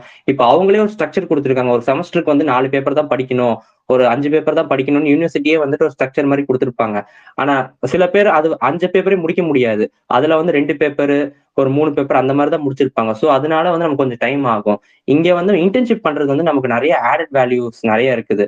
ஸோ அதனால எல்லாரும் இன்டர்ன்ஷிப் பண்றதுனால வந்துட்டு நமக்கு எக்ஸ்பீரியன்ஸ் ஒர்க் எக்ஸ்பீரியன்ஸ் லெவலும் நல்லா கெயின் ஆகும். அதனால வந்துட்டு எப்பவுமே வந்து நம்ம பிளான் பண்ண மாதிரி ரெண்டு வருஷத்துல மாஸ்டர்ஸ் முடிக்கணுங்கிறது வந்துட்டு ஜெர்மனில கொஞ்சம் கஷ்டம். அது நம்ம எப்பவுமே நோட் பண்ணியே ஆகணும் இந்த இடத்துல. ஏன்னா எல்லாரும் சொல்லுவாங்க அங்க கனடா போனவங்க எல்லாம் ஒன்றரை வருஷத்துல முடிச்சிட்டாங்க கனடா போனவங்க எல்லாம் ரெண்டு வருஷத்துல முடிச்சிட்டாங்க யூஎஸ் போனவங்க எல்லாம் ரெண்டு வருஷம் முடிச்சிட்டாங்கன்னா அவங்களோட வே ஆஃப் டீச்சிங் வேற ஜெர்மனியை பொறுத்த வரைக்கும் வே ஆஃப் டீச்சிங் வேற. இங்க வந்துட்டு சிலபஸ் அந்த அளவுக்கு டஃபா இருக்குது. அவங்க கொடுக்குற ப்ராஜெக்ட்ஸ் வந்து நம்ம பண்றதே வந்துட்டு அக்யூரசி மெயின்டைன் அக்யூரசி லெவல் கரெக்டா தான் மெயின்டைன் பண்ணணும். அந்த மாதிரி வந்து சிமுலேஷனுக்கும் அடுத்து ரியல் டைம்ல பண்ற ப்ராஜெக்ட்டுக்கும் வேரியேஷன் ரொம்பவே இருந்துடக்கூடாது. ஒரு மைண்ட் ஒரு பாயிண்ட்ல தான் இருக்கணும்னு அவங்க எதிர்பார்ப்பாங்க. ஸோ அந்த மாதிரி அச்சீவ் பண்றதுக்கு கண்டிப்பா நமக்கு வந்துட்டு கொஞ்சம் டைம் ஆகும். பிளஸ் பிளாஜரிசம்ங்கிற ஒரு கான்செப்ட்டுமே வந்து ரொம்ப ஸ்ட்ரிக்டா பாக்குறாங்க இல்லையா? கண்டிப்பாக. இப்ப எனக்கெல்லாம் வந்துட்டு இப்ப இந்த செமஸ்டர் வந்து ரெண்டு சப்ஜெக்ட் பேப்பர் ப்ரெசன்டேஷன் மாதிரி இருந்துச்சு. ப்ராஜெக்ட் டைட்டில் கொடுத்துட்டாங்க. அதுக்கு நாங்க ஒர்க் பண்ணி அதை வந்துட்டு ஃபைனல் ரிப்போர்ட்டை நம்ம வைக்கணும். அந்த இடத்துல பால்கரிசம் வந்துட்டு நமக்கு ஒரு பெரிய இதுவா இருக்குது ப்ரோ நம்ம யூனிக்கா இருக்கணும். எங்கேயுமே நம்ம வந்து இது பண்ணிட்டோம் இது பண்ணிட்டோம் ரெஃபரன்ஸ் நிறைய எடுத்து உட்காந்து ஒர்க் பண்ணி அதுக்கப்புறம் நம்ம ப்ரெசென்ட் பண்றோம். அந்த ப்ரெசன்டேஷன் வந்துட்டு சாதாரண யூனிவர்சிட்டி இது. தீசிஸ் லெவல்லாம் கிடையாது ப்ரோ இது. சாதா ஒரு நாலு கிரெடிட்டுக்கு இது இவ்வளவு பண்ண வேண்டியது இருக்குது ப்ரோ நம்ம இங்க. ஒரு பேப்பர் கிளியர் பண்றதுக்கு நாலு கிரெடிட் நாலு கிரெடிட் வாங்குறதுக்கு நம்ம வந்து ஒரு செமஸ்டரே போயிடும். செமஸ்டர் பிகினிங்ல இருந்து செமஸ்டர் லாஸ்ட் வரைக்கும் ஒர்க் பண்ணி கடைசியா வைவா ப்ராஜெக்ட் அப்ரூவ் ஆயிடுச்சுன்னா வைவா கூப்பிடுவாங்க. அந்த வைவால போய் நம்ம பேசி அதுக்கப்புறம் கிரேட் வாங்கணும் ப்ரோ ஓகே ப்ரோ ஜெர்விஸ் சிமிலரான சுச்சுவேஷன் தான் இங்கேயும் இருக்கு. கண்டிப்பா. ஜெர்மனி ஃபுல்லாவே ஒரே மாதிரி தான் ப்ரோ சுச்சுவேஷன் இருக்குது. எனக்கு தெரிஞ்ச வரைக்கும் வந்துட்டு எல்லாரும் டியூ நைன் இந்த யூனிவர்சிட்டியில படிச்சாதான் கிரேட் அப்படிங்கிற மாதிரி ஒரு புரிதல் வந்துட்டு இந்தியால இருக்குது மோஸ்டா அது பிரேக் பண்ணணும்னு நினைக்கிறேன். எல்லாருக்கும் அந்த விஷயம் தெரியணும்னு நினைக்கிறேன். இங்க எங்க படிச்சாலுமே வந்து ஒரே மாதிரி தான் இருக்குது. சிலபஸ் எல்லாம் ஒரே மாதிரி தான் இருக்கும். டீச்சிங்ஸ் ஒரே மாதிரி தான் இருக்கும். ஸோ வந்துட்டு இல்ல எனக்கு டியூ நைன்ல கிடைக்கல. நான் ஜெர்மனியே வரமாட்டேன். எனக்கு இந்த யூனிவர்சிட்டி கிடைக்கல. ஜெர்மனியே வரமாட்டேன். அப்படின்னு இருக்கிறதோட எதை கிடைச்சாலும் ஜெர்மனி வந்துட்டு இங்க வந்து நம்மளோட ஸ்கில்லை டெவலப் பண்ணிக்கலாம். அதுதான் நான் சஜஸ்ட் பண்ணுவேன் எல்லாத்துக்குமே. மேபி ஒரு கிளவர். மார்க்கெட்டிங் ஸ்கீமா இருக்கும். ஐவி லீக்னா நீங்க வந்து அப்படி இப்படி அப்படின்ற அளவுக்கு நீங்க கொண்டு வந்து நிறுத்தியிருக்காங்க இந்த நிறைய யார் சொல்றீங்க நமக்கு என்னன்னா இந்தியால இருந்து நம்மள மாதிரி ஸ்டூடெண்ட்ஸ் ஃபர்ஸ்ட் நம்ம ரிசர்ச் பண்ணும்போது நம்ம போற வெப்சைட் ஒன்று ஃபர்ஸ்ட் எடுத்தோட டேட் தான் போவோம். நமக்கு வேற யாருமே வந்துட்டு ஒரு கைடன்ஸ் இங்க இருக்கிறவங்க இருக்காது. இப்போ ஒரு சில யூனிவர்சிட்டிஸ்ல டேட்லயே இருக்காது. அது அதை பார்த்துட்டீங்கன்னா டேட்ல இருக்கிறது மட்டும்தான் நம்ம அப்ளை பண்ணுவோம். அது மட்டும்தான் அது சொல்றது மட்டும்தான் நம்ம இது பண்ணிட்டு இருப்போம். கொஞ்சம் இன்னும் கொஞ்சம் வைடரா இல்ல ஒரு சில பேர் கன்சல்டன்சி வச்சிருப்பாங்க. சில கன்சல்டன்சி சில பேர் கொஞ்சம் ஏமாத்தி அனுப்பிச்சு விடுவாங்க. ஆஹ் இந்த மாதிரி ஈஸி ஜெர்மனி போயிடலாம் வந்துடலாம் அந்த மாதிரி சொல்லுவாங்க. பட் அதை வந்து ஒரு தெளிவான ஒரு போர்ட்டலா இருக்கிற எல்லா யூனிவர்சிட்டியும் வச்சு ஒரு போர்ட்டல் ரெடி பண்ணி இந்த மாதிரி இருந்துச்சுன்னா ஃபியூச்சர் ஸ்டூடெண்ட்ஸ்க்கு கொஞ்சம் இது இதுவா இருக்கும். கொஞ்சம் ஈஸியா போகிற மாதிரி அவங்க வந்து ஈஸியா டெசிஷன்ஸ் எடுக்கிற மாதிரி இருக்கும். ஏன்னா டேட்ல எப்பவுமே பாத்தீங்கன்னா high level universities English medium courses இது மட்டும் தான் இருக்கும். அதுக்கப்புறம் பாத்தீங்கன்னா பைலிங்குவல் அதுக்கப்புறம் ஜெர்மன் மீடியம்ஸ் அந்த மாதிரி கொஞ்சம் இருக்கும். ஜெர்மன் மீடியம்லயே வந்துட்டு பி டூ வச்சு கூட ஜெர்மன் மீடியம் போடலாம். இப்போ யூனிவர்சிட்டி ஆஃப் டெகண்ட் ஆஃப்லாம் டெகன்டாஃப் யூனிவர்சிட்டி எல்லாம் வந்து பாத்தீங்கன்னா வெறும் பி டூ மட்டும் இருந்தா போதும். பட் கொஞ்சம் கஷ்டப்படணும். அது அவங்க வந்து அந்த இதை புரிஞ்சுக்கிட்டு அதை படிச்சு நல்லபடியா பண்ணிடுறாங்க. என் ஃப்ரெண்டு இப்ப அங்கதான் படிச்சுட்டு இருக்கிறாரு. அவரும் வந்து நல்லபடியா தான் பண்ணிட்டு இருக்கிறாரு ஸோ வந்து ஜெர்மன் மீடியம் ஜெர்மன் மீடியமும் இதெல்லாம் கிடையாது. பட் நம்ம அது எந்த அளவுக்கு தெரிஞ்சுக்கிட்டு உள்ள போறோங்கிறது தான் மேட்ரு ஃபர்ஸ்ட். ஆஹ் நீங்க இருக்கிற ஏரியா அப்படின்னா லூயிஸ்பர்க் ஆகட்டும் மோல்ஹைம் ஆகட்டும் ஆஹ் அந்த பகுதியில் இருக்கிற இந்தியன் டயஸ்போரா அதாவது இந்தியன் ஸ்டூடெண்ட்ஸ் ஆகட்டும் இல்ல ஆஹ் இந்தியால இருந்தோ இலங்கையில இருந்தோ புலம்பெயர்ந்த தமிழர்களாகட்டும் அவங்க எத்தனை பேர் இருக்காங்க? அவங்களுக்குள்ள ரிலேஷன்ஷிப் எப்படி இருக்கு? ஆக்சுவலா இங்க இப்போ நான் இருக்கிற அபார்ட்மெண்ட் ஸ்டூடெண்ட் அபார்ட்மெண்ட் இந்த மியூலைம் பாத்தீங்கன்னா ஃபுல் அண்ட் ஃபுல் இந்தியன்ஸ் தான் ப்ரோ அதிகமா இருக்கிறோம். இந்தியன்ஸ் இந்த டியூஸ்பர்க் இங்க மியூலைம்ல வந்து ஸ்டூடெண்ட்ஸ் வந்துட்டு ஃபுல்லாவே வந்து ஸ்டூடெண்ட்ஸ் நிறைய பேர் இருக்கிறோம். ஸ்ரீலங்கன்ஸ் வந்து ஒரு சில பேர் பார்ப்போம். அவங்க வந்துட்டு அவ்வளவா இன்ட்ராக்ட் ஆக மாட்டாங்க. மேபி நம்மள வந்துட்டு அவங்களுக்கு நார்த் பீப்புளா இல்ல சவுத் பீப்புளாங்கிற அடையாளம் தெரியுமான்னு தெரியல. ஒருவேளை நம்ம பேசினாலுமே வந்து ரொம்ப அட்டாச்மெண்ட் இல்லை. பட் ஒரு சில பேர் நல்லா பேசுறாங்க. இப்ப இங்க இருக்கிற தமிழ் கோயிலுக்குலாம் நாங்க போவோம். ஹேம்ல இருக்கிற கோயிலுக்கு ஃப்ரெண்ட்ஸ் கூட்டிட்டு போவாங்க. திரும்பி மில்லைம்ல இருக்கிற கோயிலுக்கு அதுக்கப்புறம் எஸ்என்ல இருக்கிற கோயிலுக்கு எல்லாம் போவோம். அங்க போயிட்டு வரும்போது வந்துட்டு அங்க ஒரு சில பேர் நல்லா பேசுவாங்க நம்ம நல்லா ட்ரீட் பண்ணுவாங்க. சோ வந்துட்டு இங்க அந்த மாதிரி பிரச்சனை எதுவுமே கிடையாதுங்க ப்ரோ இந்தியன்ஸ் இங்க எக்கச்சக்க பேர் இருக்கிறோம் நம்ம. இங்க டியூஸ்பர்க்ல சரி மில்லைம்ல சரி ஸ்டூடெண்ட்ஸா வந்து நிறைய பேர் இருக்கிறோம். அதுக்கப்புறம் இங்க வந்து ஸ்டூடெண்டா இருந்து படிச்சுட்டு அதுக்கப்புறம் அவங்க கல்யாணம் ஃபேமிலி இருக்கிறவங்களும் ஒரு சில பேர் இருக்கிறாங்க. அவங்களும் வந்து ஹெல்ப் பண்ணிக்கிறாங்க. இப்ப எனக்கெல்லாம் வந்துட்டு இங்க சாம் பால்னு ஒரு அண்ணன் இருக்கிறாரு. நான் ஃபர்ஸ்ட் டைம் டியூஸ்பர்க் வந்துட்டு அவர் எதர்ச்சியா பார்த்தேன். சர்ச்சில் வச்சு பார்த்தேன். அவர் வந்துட்டு எங்கப்பா வந்திருக்கு எது வந்திருக்குன்னு எல்லாம் பேசிட்டு அவர் நானும் கருணையால தான் படிச்சிருக்கிறேன் அப்படின்னு சொல்லிட்டு நிறைய ஹெல்ப் பண்ணிக்கிறாரு. அவர் எனக்கு மட்டும் இல்ல நிறைய பேருக்கு வந்து அவர் இந்த மாதிரி நிறைய ஹெல்ப் பண்ணியிருக்கிறாரு. கைடன்ஸ் கொடுக்கறதாகட்டும் என்னென்ன பண்ணணும் ஆகட்டும் இந்த மாதிரி நிறைய ஹெல்ப் பண்ணிக்கிறாரு. அதனால எனக்கு கொஞ்சம் இன்னும் கொஞ்சம் இதுவா இருந்துச்சு. சப்போர்ட்டா இருந்துச்சு ஹெல்பிங்ல.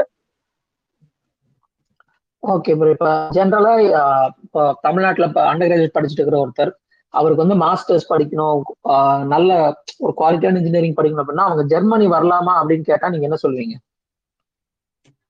கண்டிப்பா ஜெர்மனி வரலாம். ஆனா வந்து அதுக்கேத்த மாதிரி அவங்க மைண்ட் செட் ரெடி பண்ணிக்கணும். இல்ல நான் வந்து ரெண்டு வருஷத்துல படிச்சு முடிச்சுட்டு உடனடியா சம்பாதிக்கணும் உடனடியா செட்டில் ஆகணும். அந்த மாதிரி மைண்ட் செட்ல இருந்தாங்கன்னா கொஞ்சம் யோசிச்சு தான் வரணும். ஏன்னா வந்து ஒரு ஒவ்வொருத்தவங்களுக்கும் ஒவ்வொரு மாதிரி பேக்ரவுண்ட் இருக்கலாம். சில பேர் வந்து நான் ஜாலிக்காக நான் படிக்க வரேன். நான் வந்து டைமிங் எனக்கு முக்கியம் கிடையாது. நான் படிச்சு முடிச்சுட்டு அதுக்கப்புறம் நான் வந்து இது பண்றேன். அப்படிங்கிறவங்க வந்துட்டு வரலாம். இல்ல ஒரு சில பேர் வந்து நான் படிச்சு உடனடியா படிச்சு முடிச்சுட்டு இந்த மாதிரி நான் ஒர்க் பண்ணணும். ஒர்க் பண்ணியே ஆகணும். சேலரி வாங்கணும். அப்படிங்கிறவங்களும் வரலாம். பட் அதுக்கேத்த மாதிரி மென்டலா ப்ரிப்பேர் ஆகிக்கிட்டு வரணும். இங்க வந்து நிறைய ஜெர்மனியை பொறுத்த வரைக்கும் நம்ம எதிர்பாராத விஷயங்கள் நிறைய விஷயம் நடக்கும். நம்ம ஒரு விஷயம் பிளான் பண்ணி வச்சிருப்போம். சம்டைம்ஸ் அந்த பிளான் வந்து நடக்காம கூட போலாம். சில டைம் அதோட சூப்பரா நடக்கலாம். சோ எல்லாத்துக்குமே நம்ம வந்து ரெடி பண்ணி வச்சிருக்கணும். ரெண்டாவது நமக்கு இங்க வந்து யூனிவர்சிட்டி டியூஷன் ஃபீ இல்ல. அதனால வந்து நமக்கு இன்னொரு மிகப்பெரிய அட்வான்டேஜ் இருக்குது. நம்ம வந்து ஒர்க் பண்ணிட்டு சைம் ஒர்க்கும் ஸ்டடீஸும் வந்து பேலன்ஸ் பண்ணி நம்ம படிச்சு போயிட்டோம்னா இது வந்து பெஸ்ட் பெஸ்ட் கண்ட்ரிங்கிறது இதுதான் ப்ரோ ஏன்னா ஒர்க் லைஃப் அதுக்கப்புறம் ஸ்டடி லைஃப் அதுக்கப்புறம் டியூஷன் ஃபீ கிடையாது. இன்னொரு மிகப்பெரிய அட்வான்டேஜ் என்னன்னா நம்ம ஸ்டேட் நான் என்ஆர்டபிள்யூல இருக்கிறது பாத்தீங்கன்னா நமக்கு இங்க செமஸ்டர் டிக்கெட் கொடுக்குறாங்க. அதை வச்சு நம்ம இங்க இந்த ஸ்டேட்ல இருக்கிற எல்லா டிரான்ஸ்போர்ட்டேஷனும் நம்ம ஃப்ரீயா அக்சஸ் பண்ணிக்கலாம். இப்ப நமக்கு ஒரு பார்ட் டைம் ஜாபுமே கிடைச்சாலுமே இங்க இருந்து நம்ம தங்கி இருக்கிற வீட்டுல இருந்து ஒரு ஃபார்ட்டி கிலோமீட்டர் ஃபிஃப்டி கிலோமீட்டர்ஸ் அந்த பக்கம் தான் இருக்கும். அதுக்கு ஆக்சசிபிலிட்டி எல்லாம் கரெக்டா இருக்கு டைமிங் எல்லாம் கரெக்டா மேட்ச் ஆகும். பட் நம்ம ஃப்ரீயா போயிட்டு வந்துடலாம். இதே காசு கொடுத்து போற மாதிரி இருந்துச்சுன்னா நமக்கு வந்து நிறைய செலவாகும். சம்பாதிக்கிறது வந்துட்டு ஒரு ஒன் தேர்ட் வந்துட்டு டிரான்ஸ்போர்ட்டேஷனுக்கே போகும். ஸோ வந்துட்டு அந்த மாதிரி நிறைய ஃபெசிலிட்டிஸ் இங்கே ஸ்டூடெண்ட்ஸ் கொடுக்குறாங்க. ஸோ ஃபர்ஸ்டே வரும்போது வெல் பிளான்ல இல்ல வந்ததுக்கு அப்புறம் ஒரு பிளான் பண்ணிட்டு ஒரு மென்டல் ஸ்டெபிலிட்டியில நம்ம என்னால முடியும் அப்படிங்கிற ஒரு இதுல நம்ம கண்டிப்பா இது ஒர்க் பண்ணோம்னா நல்ல கிரே உண்மையான அச்சீவ் பண்ணலாம் ப்ரோ எனக்கு உங்க ரெண்டு பேர்த்து பார்த்து இப்ப பொறாமையா இருக்கு. நான் வந்து இங்க பக்கத்து பக்கத்து சிட்டிக்கு போனாலும் அஞ்சு ரூபா எடுத்து வச்சுட்டு வச்சுதான் போகணும் நான். அதுதான் ப்ரோ இந்த என்ஆர்டபிள்யூ இது வந்துட்டு நல்ல ஒரு அட்வான்டேஜா நான் ஃபீல் பண்ணுவேன் ப்ரோ ஸ்டூடெண்ட்ஸ்க்கு வந்துட்டு இங்க இந்த ஸ்டேட்டுக்குள்ள இருக்கிற எல்லா யூனிவர்சிட்டி ஸ்டூடெண்ட்ஸ்க்குமே வந்து செமஸ்டர் டிக்கெட் மாதிரி கொடுத்துட்றாங்க அதை வச்சு நம்ம வந்து எல்லா டிரான்ஸ்போர்ட்டேஷனும் ஃப்ரீ ஆக்சஸ் பண்ணிக்கலாம். ஆமா நான். மெயினா இருக்கிற எல்லா ஐ மீன் மெயின் கேட்டகரியில வர எல்லா யூனிவர்சிட்டிஸுமே வந்து என்ஆர்டபிள்யூல வந்துருது இல்லைங்களா? ஆக்கன் டியூஸ்பர்க் அப்புறம் டாட்மண்ட்லாம் வந்து லைக் ஒரே எல்லாமே ஒரே ஏரியாவுக்குள்ள வந்துடுறதா. கான்சென்ட்ரேட் ஆன மாதிரி இருக்கு. அதனால வந்து மேபி அதுக்கான பெனிஃபிட்ஸ் உங்களுக்கு நிறைய இருக்குன்னு எனக்கு தோணுது. இங்க பவேரியாவுக்குள்ள எல்லாம் ஒவ்வொரு கார்னர் டு கார்னர் வச்சிருக்காங்க பெருசா மேஜர் யூனிவர்சிட்டின்னு பாத்தீங்கன்னா மியூனிக் இருக்கு டிவிஎம் இருக்கு இல்ல எர்லாங்கன்ல இருக்கு இல்ல பசவ் ஸோ மூணுமே வந்து ஒவ்வொரு கார்னர் இருக்கிறனால அவங்க அக்சசிபிலிட்டி வந்து ரொம்ப கம்மியா இருக்கீங்க பயனுக்குள்ள. ஆமாங்க ப்ரோ அந்த ஒரு விஷயத்தையும் நம்ம நோட் பண்ணணும். பட் ஓவரால் நீங்க சொன்ன மாதிரி இந்த யூனிவர்சிட்டியுமே வந்து ஒரு not a bad university everything has every every university has its own advantages overall. பாத்தீங்கன்னா அட்வான்டேஜஸா தான் இருக்கு. எல்லா அட்வான்டேஜ் தான் இருக்கு ப்ரோ இப்போ நீங்க வந்துட்டு இன்டர்ன்ஷிப் அப்ளை பண்றோம் இல்ல ஒர்க் ஸ்டூடெண்ட் அப்ளை பண்றோம்னு வந்தா நீ இந்த யூனிவர்சிட்டில இருந்தா வந்திருக்கிற உனக்கு ஃபர்ஸ்ட் அட்வான்டேஜ் நீ இந்த யூனிவர்சிட்டில வந்திருக்கிற உனக்கு செகண்ட் அட்வான்டேஜ் அப்படிங்கிற மாதிரி இது இல்லைங்க ப்ரோ எல்லாரும் அப்ளை பண்ணலாம். நீங்க எந்த யூனிவர்சிட்டியில படிச்சிருந்தாலுமே நீங்க அப்ளை பண்ணலாம். அதுக்கப்புறம் அவங்க நம்ம அனுப்பிச்ச கவர் லெட்டர் நம்மளோட ஸ்கில்ஸ் இதெல்லாம் பார்த்துட்டு அவங்க இன்டர்வியூ ஷெடியூல் பண்ணிட்டு அதுக்கப்புறம் அவங்க வைக்கிறது தான் டெஸ்ட் அதனால வந்துட்டு நம்ம நம்ம ஊர்ல பொறுத்த மாதிரி இந்த காலேஜ்ல படிச்சாதான் உனக்கு பிளேஸ்மெண்ட் கிடைக்கும் இந்த காலேஜ்ல படிச்சாதான் உனக்கு நல்ல வேலை கிடைக்கும் இந்த காலேஜ் எல்லாம் எதுக்கு நீ படிச்ச? அந்த மாதிரி ஒரு பிம்பத்தை கிரியேட் பண்ணி வச்சிருப்பாங்க. அப்படிலாம் எதுவுமே இங்க ஜெர்மனில கிடையாதுங்கிறோம் நான் பார்த்த வரைக்குமே. அது நம்ம ஊர்ல வந்துட்டு அது வேற மாதிரி கிரைட்டீரியா ஆனா நான் எக்ஸ்பீரியன்ஸ் பண்ண வரைக்கும் பாத்தீங்கன்னா என்ன பண்றாங்கன்னா இந்த டிரான்ஸ்போர்ட் டிரான்ஸ்ஃபர் காஸ்ட்னு சொல்லுவாங்க உம்சுக் காஸ்ட்னு சொல்றாங்க இல்லையா? அது வந்து என்ன பண்றாங்கன்னா இப்போ சப்போஸ் நீங்க என்ஆர்வேல படிக்கிற யூனிவர்சிட்டியில இருக்கு பக்கத்துல உங்களுக்கு கிடைக்குதுன்னா உங்களை ப்ரிஃபர் ப்ரிஃபரன்ஸ் அதிகமா இருக்குன்னு எனக்கு நான் ஃபீல் பண்ணியிருக்கேன். நான் நான் வந்து இப்போ பயன்ல இருக்கேன். பயனுக்குள்ள ஏதோ காலேஜ் ஐ மீன் ஏதாவது கம்பெனி கிடைச்சு நான் ட்ரான்ஸ்ஃபர் பண்றேன்னா அவங்க அக்செப்ட் பண்றாங்க. அதுவே நான் வந்து ஸ்டுட்கார்ட்லயோ பண்றேன்னா அவங்க கொஞ்சம் இது பண்றாங்க. டைம் எடுத்துக்கிறாங்க ரிப்ளை பண்றதுக்கு. ஏன்னா இன்கேஸ் நான் வந்து உனக்கு நான் காஸ்ட் பே பண்ணணுமா அப்படின்ற அளவுக்குலாம் சில சில கம்பெனிஸ் பாக்குறாங்கன்னு எனக்கு தோணுது. மேபி இருக்கலாம் ப்ரோ ஏன்னா நான் இப்பதான் அப்ளை பண்ண ஆரம்பிச்சிருக்கிறேன். நான் இங்க எனக்கு ஒரு twenty twenty five peoples friends இருக்கிறாங்க. அவங்க எல்லாம் பார்த்த வரைக்குமே வந்து இப்ப நான் சொன்னது வந்துட்டு பார்த்துருக்கேன் அவங்க கிட்ட இதுக்கப்புறம் வந்துட்டு இப்ப நீங்க சொல்றது ஒரு மைண்ட்ல வச்சுக்கிறேன். அந்த மாதிரி ஏதாவது ரெஸ்பான்ஸ் வருதா இல்லையாங்கிறது பார்த்துட்டு நான் இது பண்றேன் ப்ரோ கண்டிப்பாப்பா கண்டிப்பா. ஓகே நான் ஜெரிஸ் நான் உங்களோட அகடமிக் ஷெட்யூல் டைட்டா இருக்கு எனக்கு தெரியும். ஏன்னா நம்ம யூனிவர்சிட்டியில எக்ஸாம்ஸ் வந்துட்டு இருக்கு இந்த டைம்ல நான் எங்களோட ரிக்வஸ்ட்டுக்காக வந்து கூட டைம் ஸ்பெண்ட் பண்ணி இந்தியாவில் இருக்கிற ஸ்டூடெண்ட்ஸ்க்கு ஜெர்மனி வரணும்னு நினைக்கிற பசங்களுக்கு இவ்வளோ இன்ஃபர்மேஷன் நீங்க ஷேர் பண்ணிருக்கீங்க. ரொம்ப தேங்க்ஸ் நீங்க வந்ததுக்கு. Thank you thank you bro thank you thank you bro உங்க டைம் எடுத்து நீங்க ஸ்பெண்ட் பண்ணி இங்க பேசுனதுக்கு. ப்ரோ இதுல என்ன Next ப்ரோ time தேங்க்ஸ் வரும்போது- கண்டிப்பா. கண்டிப்பா நெக்ஸ்ட் டைம் நான் டியூஸ்பர்க் பக்கம் வந்தேன்னா நான் மீட் பண்ணலாம் நம்ம. கண்டிப்பா வாங்க ப்ரோ போன தடவையே நம்ம வீட்டு பக்கம்லாம் வந்துட்டு போயிருக்கிறீங்க. நம்ம வீட்டுக்கு வரல. அதான் சஞ்சய்கிட்ட கூப்பிட்டு கேட்டேன். என்ன ப்ரோ கூப்பிட்டு வந்திருக்கீங்க? ரூம் எல்லாம் கூப்பிட்டு வரலன்னு கேட்டேன். அவர் இன்னும் இல்ல ப்ரோ டைம் ஆயிடுச்சு அப்படின்னாரு. பட் வாங்க நெக்ஸ்ட் டைம் நம்ம வீட்டுக்கு வாங்க. இங்க நிறைய ஃப்ரெண்ட்ஸ் இருக்காங்க. நமக்காக. கண்டிப்பாங்க நான் வரேன் கண்டிப்பாங்க ப்ரோ ஓகேங்க ப்ரோ Thank you. சந்திப்போம். தேங்க்யூ ஓகேங்க ப்ரோ வணக்கம் தேங்க்ஸ் ப்ரோ பார்க்கலாம். பாய் ப்ரோ ஓகே ஃப்ரெண்ட்ஸ் நீங்க இது வரைக்கும் கேட்டது வந்து பாத்தீங்கன்னா மூணு மூணு பேர்த்தோடைய அவங்களோட எக்ஸ்பீரியன்சஸ்லாம் நான் இது வரைக்கும் கேட்டிருக்கோம். அவங்க ஒரு சில டேர்ம்ஸ்ல யூஸ் பண்ணியிருப்பாங்க டியூஎஃப்ஹெச் அந்த மாதிரி சில சில சில டேர்ம்ஸ்ல யூஸ் பண்ணியிருப்பாங்க அது என்னன்றத வந்து நாங்க கொஞ்சம் கிளியரா நாங்க வந்து இப்போ எக்ஸ்பிளைன் பண்ண போறோம். ஸோ சஞ்சய் நீ ஸ்டார்ட் பண்ணு. இங்க எத்தனை டைப்ஸ் ஆஃப் காலேஜஸ்லாம் இருக்குது? ஜெர்மனி அப்படின்னு பாத்துட்டீங்கன்னா இங்க எஜுகேஷன்ங்கிறது டீசென்ட்ரலைஸ் ஒவ்வொரு ஸ்டேட்டுமே அவங்களுக்கான எஜுகேஷன் ஃபிக்ஸ் பண்ணிக்குவாங்க. ஆனா இன்ஜினியரிங்கிறது ஜெர்மனியோட ஒரு கௌரவம். அதனால பொதுவா ஜெர்மனி முழுக்கவே மொத்தமா நான்கு வகையான காலேஜ் இருக்குது. ஒண்ணு பாத்தீங்கன்னா டெக்னிக்கல் யூனிவர்சிட்டி இதெல்லாம் வந்து ஹை ரிசர்ச் இருக்கிற ஏரியா அதாவது நீங்க கண்டிப்பா ஒரு பிஹெச்டி ஒரு முனைவர் பட்டத்தை நோக்கி போக போறீங்கன்னா நீங்க நேராகவே டியூக்குள்ள போய் சேர்ந்துருந்தோன்னு முடிவு பண்ணிக்கலாம். ஏன்னா இங்க இருக்கிற கிரா போஸ்ட் கிராஜுவேட் ஸ்டூடெண்ட்ஸ் எல்லாருமே கன்ஃபார்மா அதுக்கப்புறம் டாக்டரல் ரிசர்ச்சுக்கு முயற்சி பண்ணுவாங்க. அப்புறம் சில ஸ்டூடெண்ட்ஸ் வந்து அங்கிருந்து எம்ப்ளாய்மெண்ட்டுக்கு போவாங்க. அவங்களுக்கு நல்ல ஒரு ரெப்புடேஷன் இருக்கும். ரெண்டாவது யூனிவர்சிட்டி இந்த யூனிவர்சிட்டிஸ் எல்லாம் பார்த்தீங்கன்னா லார்ஜ் ஸ்கேல்ல இருக்கும். இவங்க வந்து ஒரு யூனிவர்சிட்டி எடுத்துட்டீங்கன்னா ஜென்ரலா law medicine engineering arts maths natural sciences fuel இது எல்லாமே அந்த யூனிவர்சிட்டியில இருக்கும். இப்போ நான் வந்து ஒரு யூனிவர்சிட்டி தான் படிக்கிறேன். இந்த மாதிரி யூனிவர்சிட்டியில தான் அதாவது ஒர்க்கர் போகணும்னு நினைக்கிற most of the engineering graduates படிப்பாங்க. மூணாவது பார்த்தீங்கன்னா டிஹெச் டெக்னிக்கல் ஹவுஸ்ல இதுவும் வந்து ஒரு டைப் ஆஃப் அஃபிலேட்டட் காலேஜ்னு வச்சுக்கலாம். இல்ல அட்டனமஸ் இருக்கிற அஃபிலேட்டட் காலேஜ்னு வச்சுக்கலாம். இது வந்து ரிலேட்டிவா சைஸ் சின்னதா இருக்கும். இவங்க சோல் ஃபோக்கஸே இன்ஜினியரிங் மட்டும்தான் இருக்கும். இங்கிலாந்துல இருக்கிற யூனிவர்சிட்டி டவுன்ஸ் மாதிரி இங்க இந்த டெக்னிக்கல் ஹாஸ்டலை சுத்தியே சின்ன சின்ன டவுன்ஸ் டெவலப் ஆயிருக்கும். இந்த காலேஜ்லயும் மோஸ்ட்லி ஒரு ப்ரொஃபஷனல் அப்ரோச் இதை முடிச்சுட்டு வேலைக்கு போகணும்னு நினைக்கிற போஸ்ட் கிராஜுவேட் ஸ்டூடெண்ட்ஸ் படிப்பாங்க. அதுக்கு அடுத்தது ஃபாஹாக்ஷூல இந்த காலேஜ் வந்து சப்ஜெக்ட் ஸ்பெசிபிக் காலேஜ் கூட வச்சுக்கலாம். ஏன்னா இதுல படிக்கிற ஸ்டூடெண்ட்ஸ் வந்து ரொம்ப அதிகமா இண்டஸ்ட்ரி மட்டும்தான் படிப்பாங்க. அவங்களுக்கு ரிசர்ச் கான்செப்ட்ஸ் வந்து ரொம்ப கம்மியா தான் இருக்கும். அவங்க கம்பல்சரியா அவங்க ஒர்க்குக்கு தான் போயாகணும். இது வந்து ஜென்ரலா எஃப்ஹெச் காலேஜஸ்ங்கிறது இந்தியன் ஸ்டூடெண்ட்ஸால ப்ரிஃபர் செய்யப்பட மாட்டாது. ஏன்னா ஒரு ஜாப் இன்டர்வியூக்கு போகும்போது ஒரு யூனிவர்சிட்டிலையோ டெக்னிக்கல் யூனிவர்சிட்டிலையோ டிஹெச்லையோ படிக்கிறவங்களோட இன்ஜினியரிங் ஃபோக்கஸும் ஒரு எஃப்எஸ் இருக்கிறவனோட இன்ஜினியரிங் ஃபோக்கஸ் வித்தியாசமா இருக்கும். அது ரொம்ப ஹை கிரேட் லோ கிரேட்னு சொல்ல இவன் வந்து மோர் ஆஃப் அன் இன்னோவேட்டிவ் இருக்கும்போது இவன் மோர் ஆஃப் ரீப்ரொடக்டிவ் ஸ்டைல்ல இருப்பான். ஸோ அதனால எஃப்எஸ் தான் இங்க லீஸ்ட் ப்ரிஃபர்டு சிஜிபிஏவோட இம்பார்ட்டன்ஸ் நீ சொல்லு டக்குன்னு சொல்லு. சிஜிபிஏ அண்டர் கிராஜுவேஷன் இந்தியாவில் படிச்சிருக்கிற எல்லாருக்கும் மிகப்பெரிய தலைவலியே இந்த ஜிபிஏ சிஜிபிஏ மட்டும்தான். ஜென்ரலா இப்போ வந்து ஒரு யூனிவர்சிட்டியில டென் பாயிண்ட்ஸ் கிரெடிட் சிஸ்டம் வச்சிருக்காங்க. சிஜிபி சிஸ்டம் வச்சிருக்காங்கன்னா ஒரு சப்ஜெக்ட்ல பாஸ் ஆனா கிரேட் ஃபைவ் கிரேட்ஸ் வரும்னா நீங்க கம்பல்சரியா ஒரு eight point five or above CGPI வச்சிருக்கணும். நீ ஏன் இப்படி சொல்றான்? இதெல்லாம் இவ்வளவு கஷ்டம் அப்படின்னு இல்ல. ஜென்ரலா நீங்க போஸ்ட் கிராஜுவேட்டுக்கு ஜெர்மனிக்கு படிக்க வர்றீங்க அப்படின்னா உங்களோட அண்டர் கிராஜுவேட் வந்து முக்கியம். நீங்க கோர்ஸ் இங்கிலீஷ்ல படிக்க போறீங்க அப்படின்னா உங்களோட சிஜிபிஏ கம்பல்சரியா eight point five or above இருக்கணும். இல்ல முன்னாடி பேசின அவர் ஜெர்வி சோலமன் சொன்ன மாதிரி நீங்க ஜெர்மன் லாங்குவேஜ் படிச்சுட்டு ஜெர்மன்ல நீங்க மாஸ்டர்ஸ் பண்ண போறீங்கன்னா அப்பவும் உங்களோட சிஜிபிஏ செவன் பாயிண்ட் ஃபைவ்க்கு மேல இருந்தாகணும். இல்லாட்டி இங்க அட்மிட் கிடைக்காது. பீரியட் இதுக்கு நோ எக்ஸெப்ஷன்ஸ் நாளுக்கு நாள் ஜெர்மன் லாங்குவேஜ் படிச்சுட்டு ஜெர்மனிக்கு வர முயற்சி பண்ற ஏஷியன்ஸ் அதிகமாயிட்டு தான் இருக்காங்க.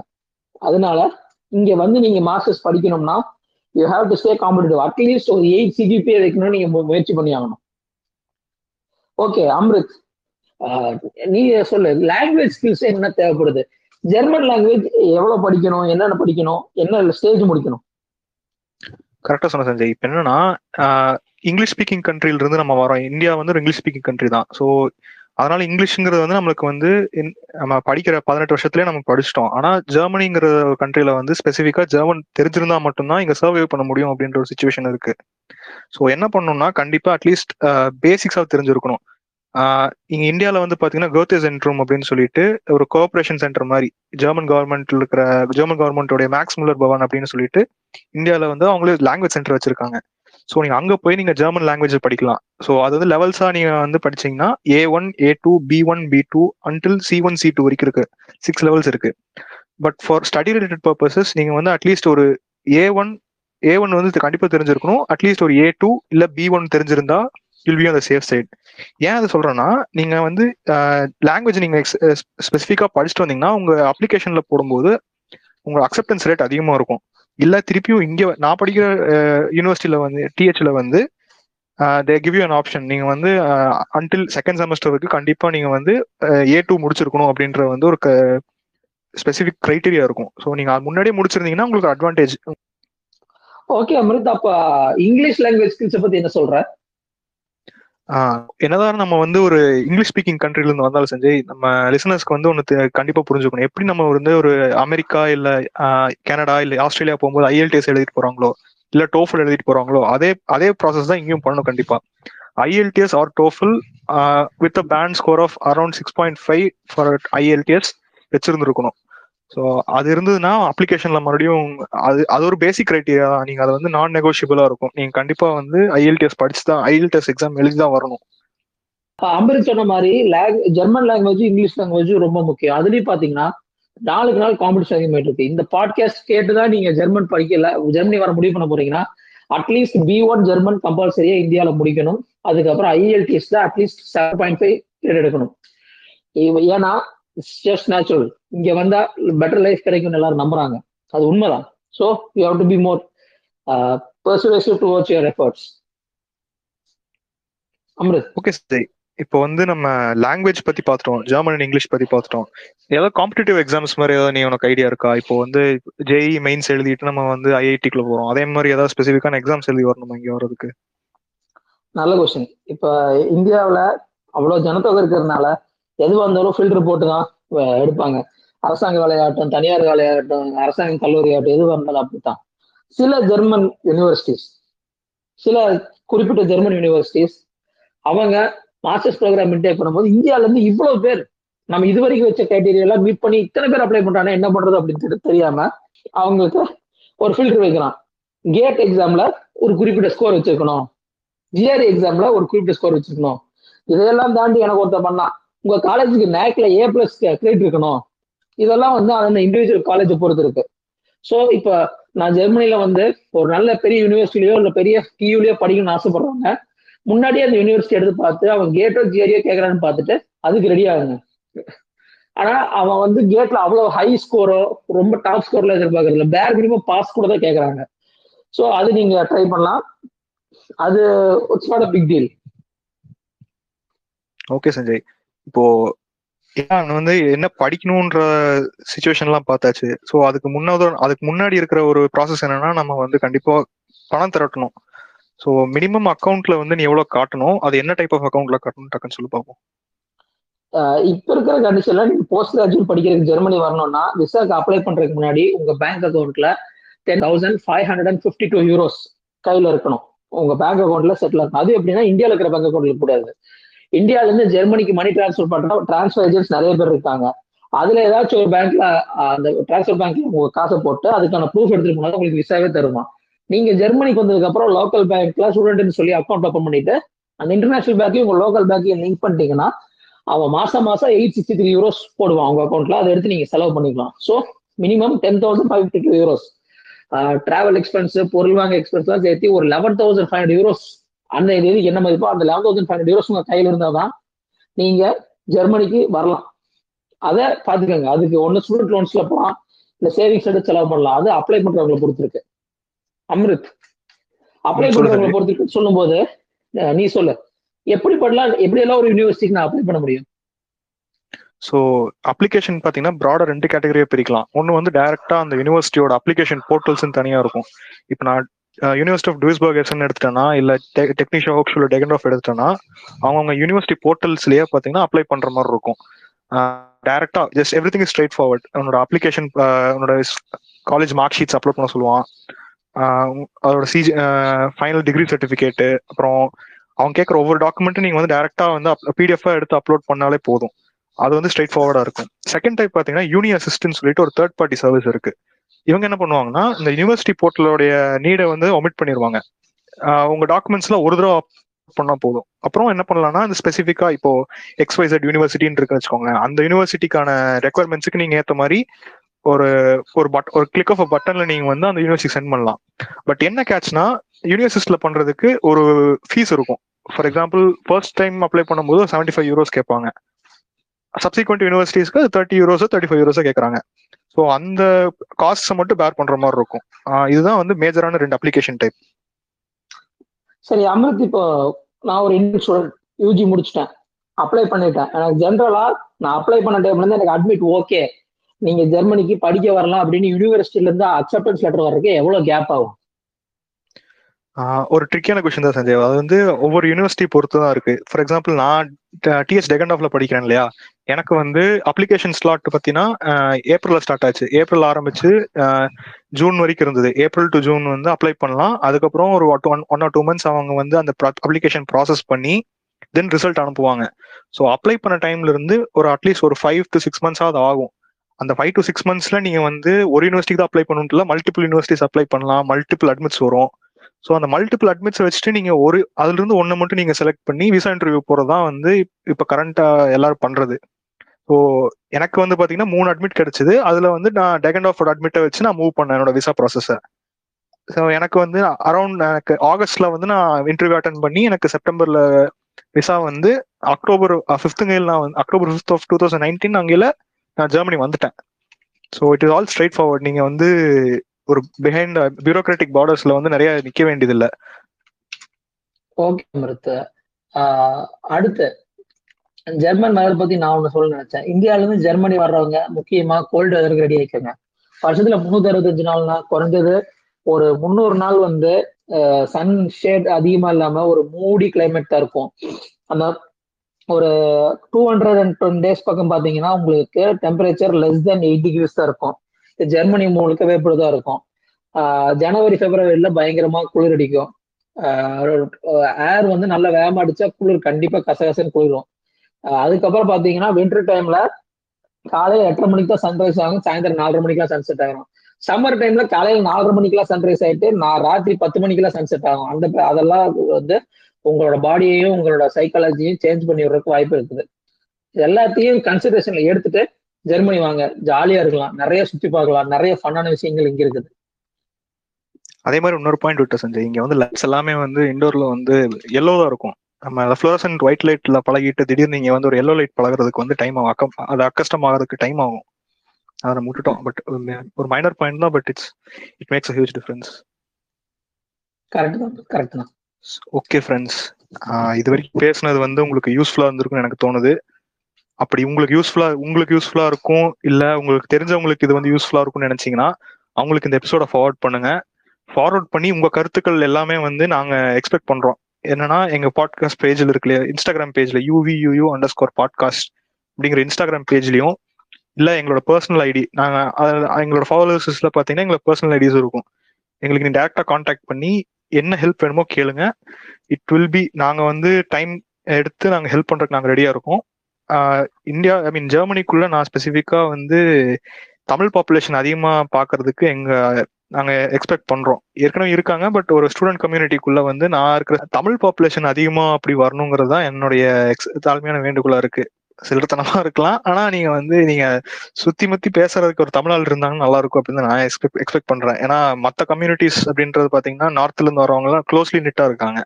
அப்படி ஒரு தமிழ் கம்யூனிட்டி வந்து நான் இருக்கிற ஸ்டேட்ல கிடையாது. மேபி சஞ்சய் இருக்க இடத்துல வேணா இருக்கலாம். நான் அது வந்து ஒரு அல்ப ஆசை தான். இருந்தா நல்லா இருக்குன்றதான் என்னுடைய வேண்டுகோள்.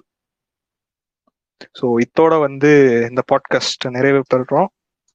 சஞ்சய் இது மிக்க வரைக்கும் நன்றி நாங்க வந்ததுக்கு. இது வரைக்கும் நாங்க உருட்டினதெல்லாம் கேட்ட உங்க காதுகளுக்கும் அந்த டிவைஸுகளுக்கும் நன்றி மக்களே. Signing off for tonight Wait a minute. போன முன்னாடி வந்த பாட்காஸ்ட்ல நீங்க சொன்ன கருத்துக்கள்லாம் கேட்டு இந்த தடவை நாங்க கொஞ்சம் கம்மியா நேரத்தை எடுத்து உருட்டலாம்னு இருக்கிறோம். வாங்க உருட்டலுக்கு போலாம்.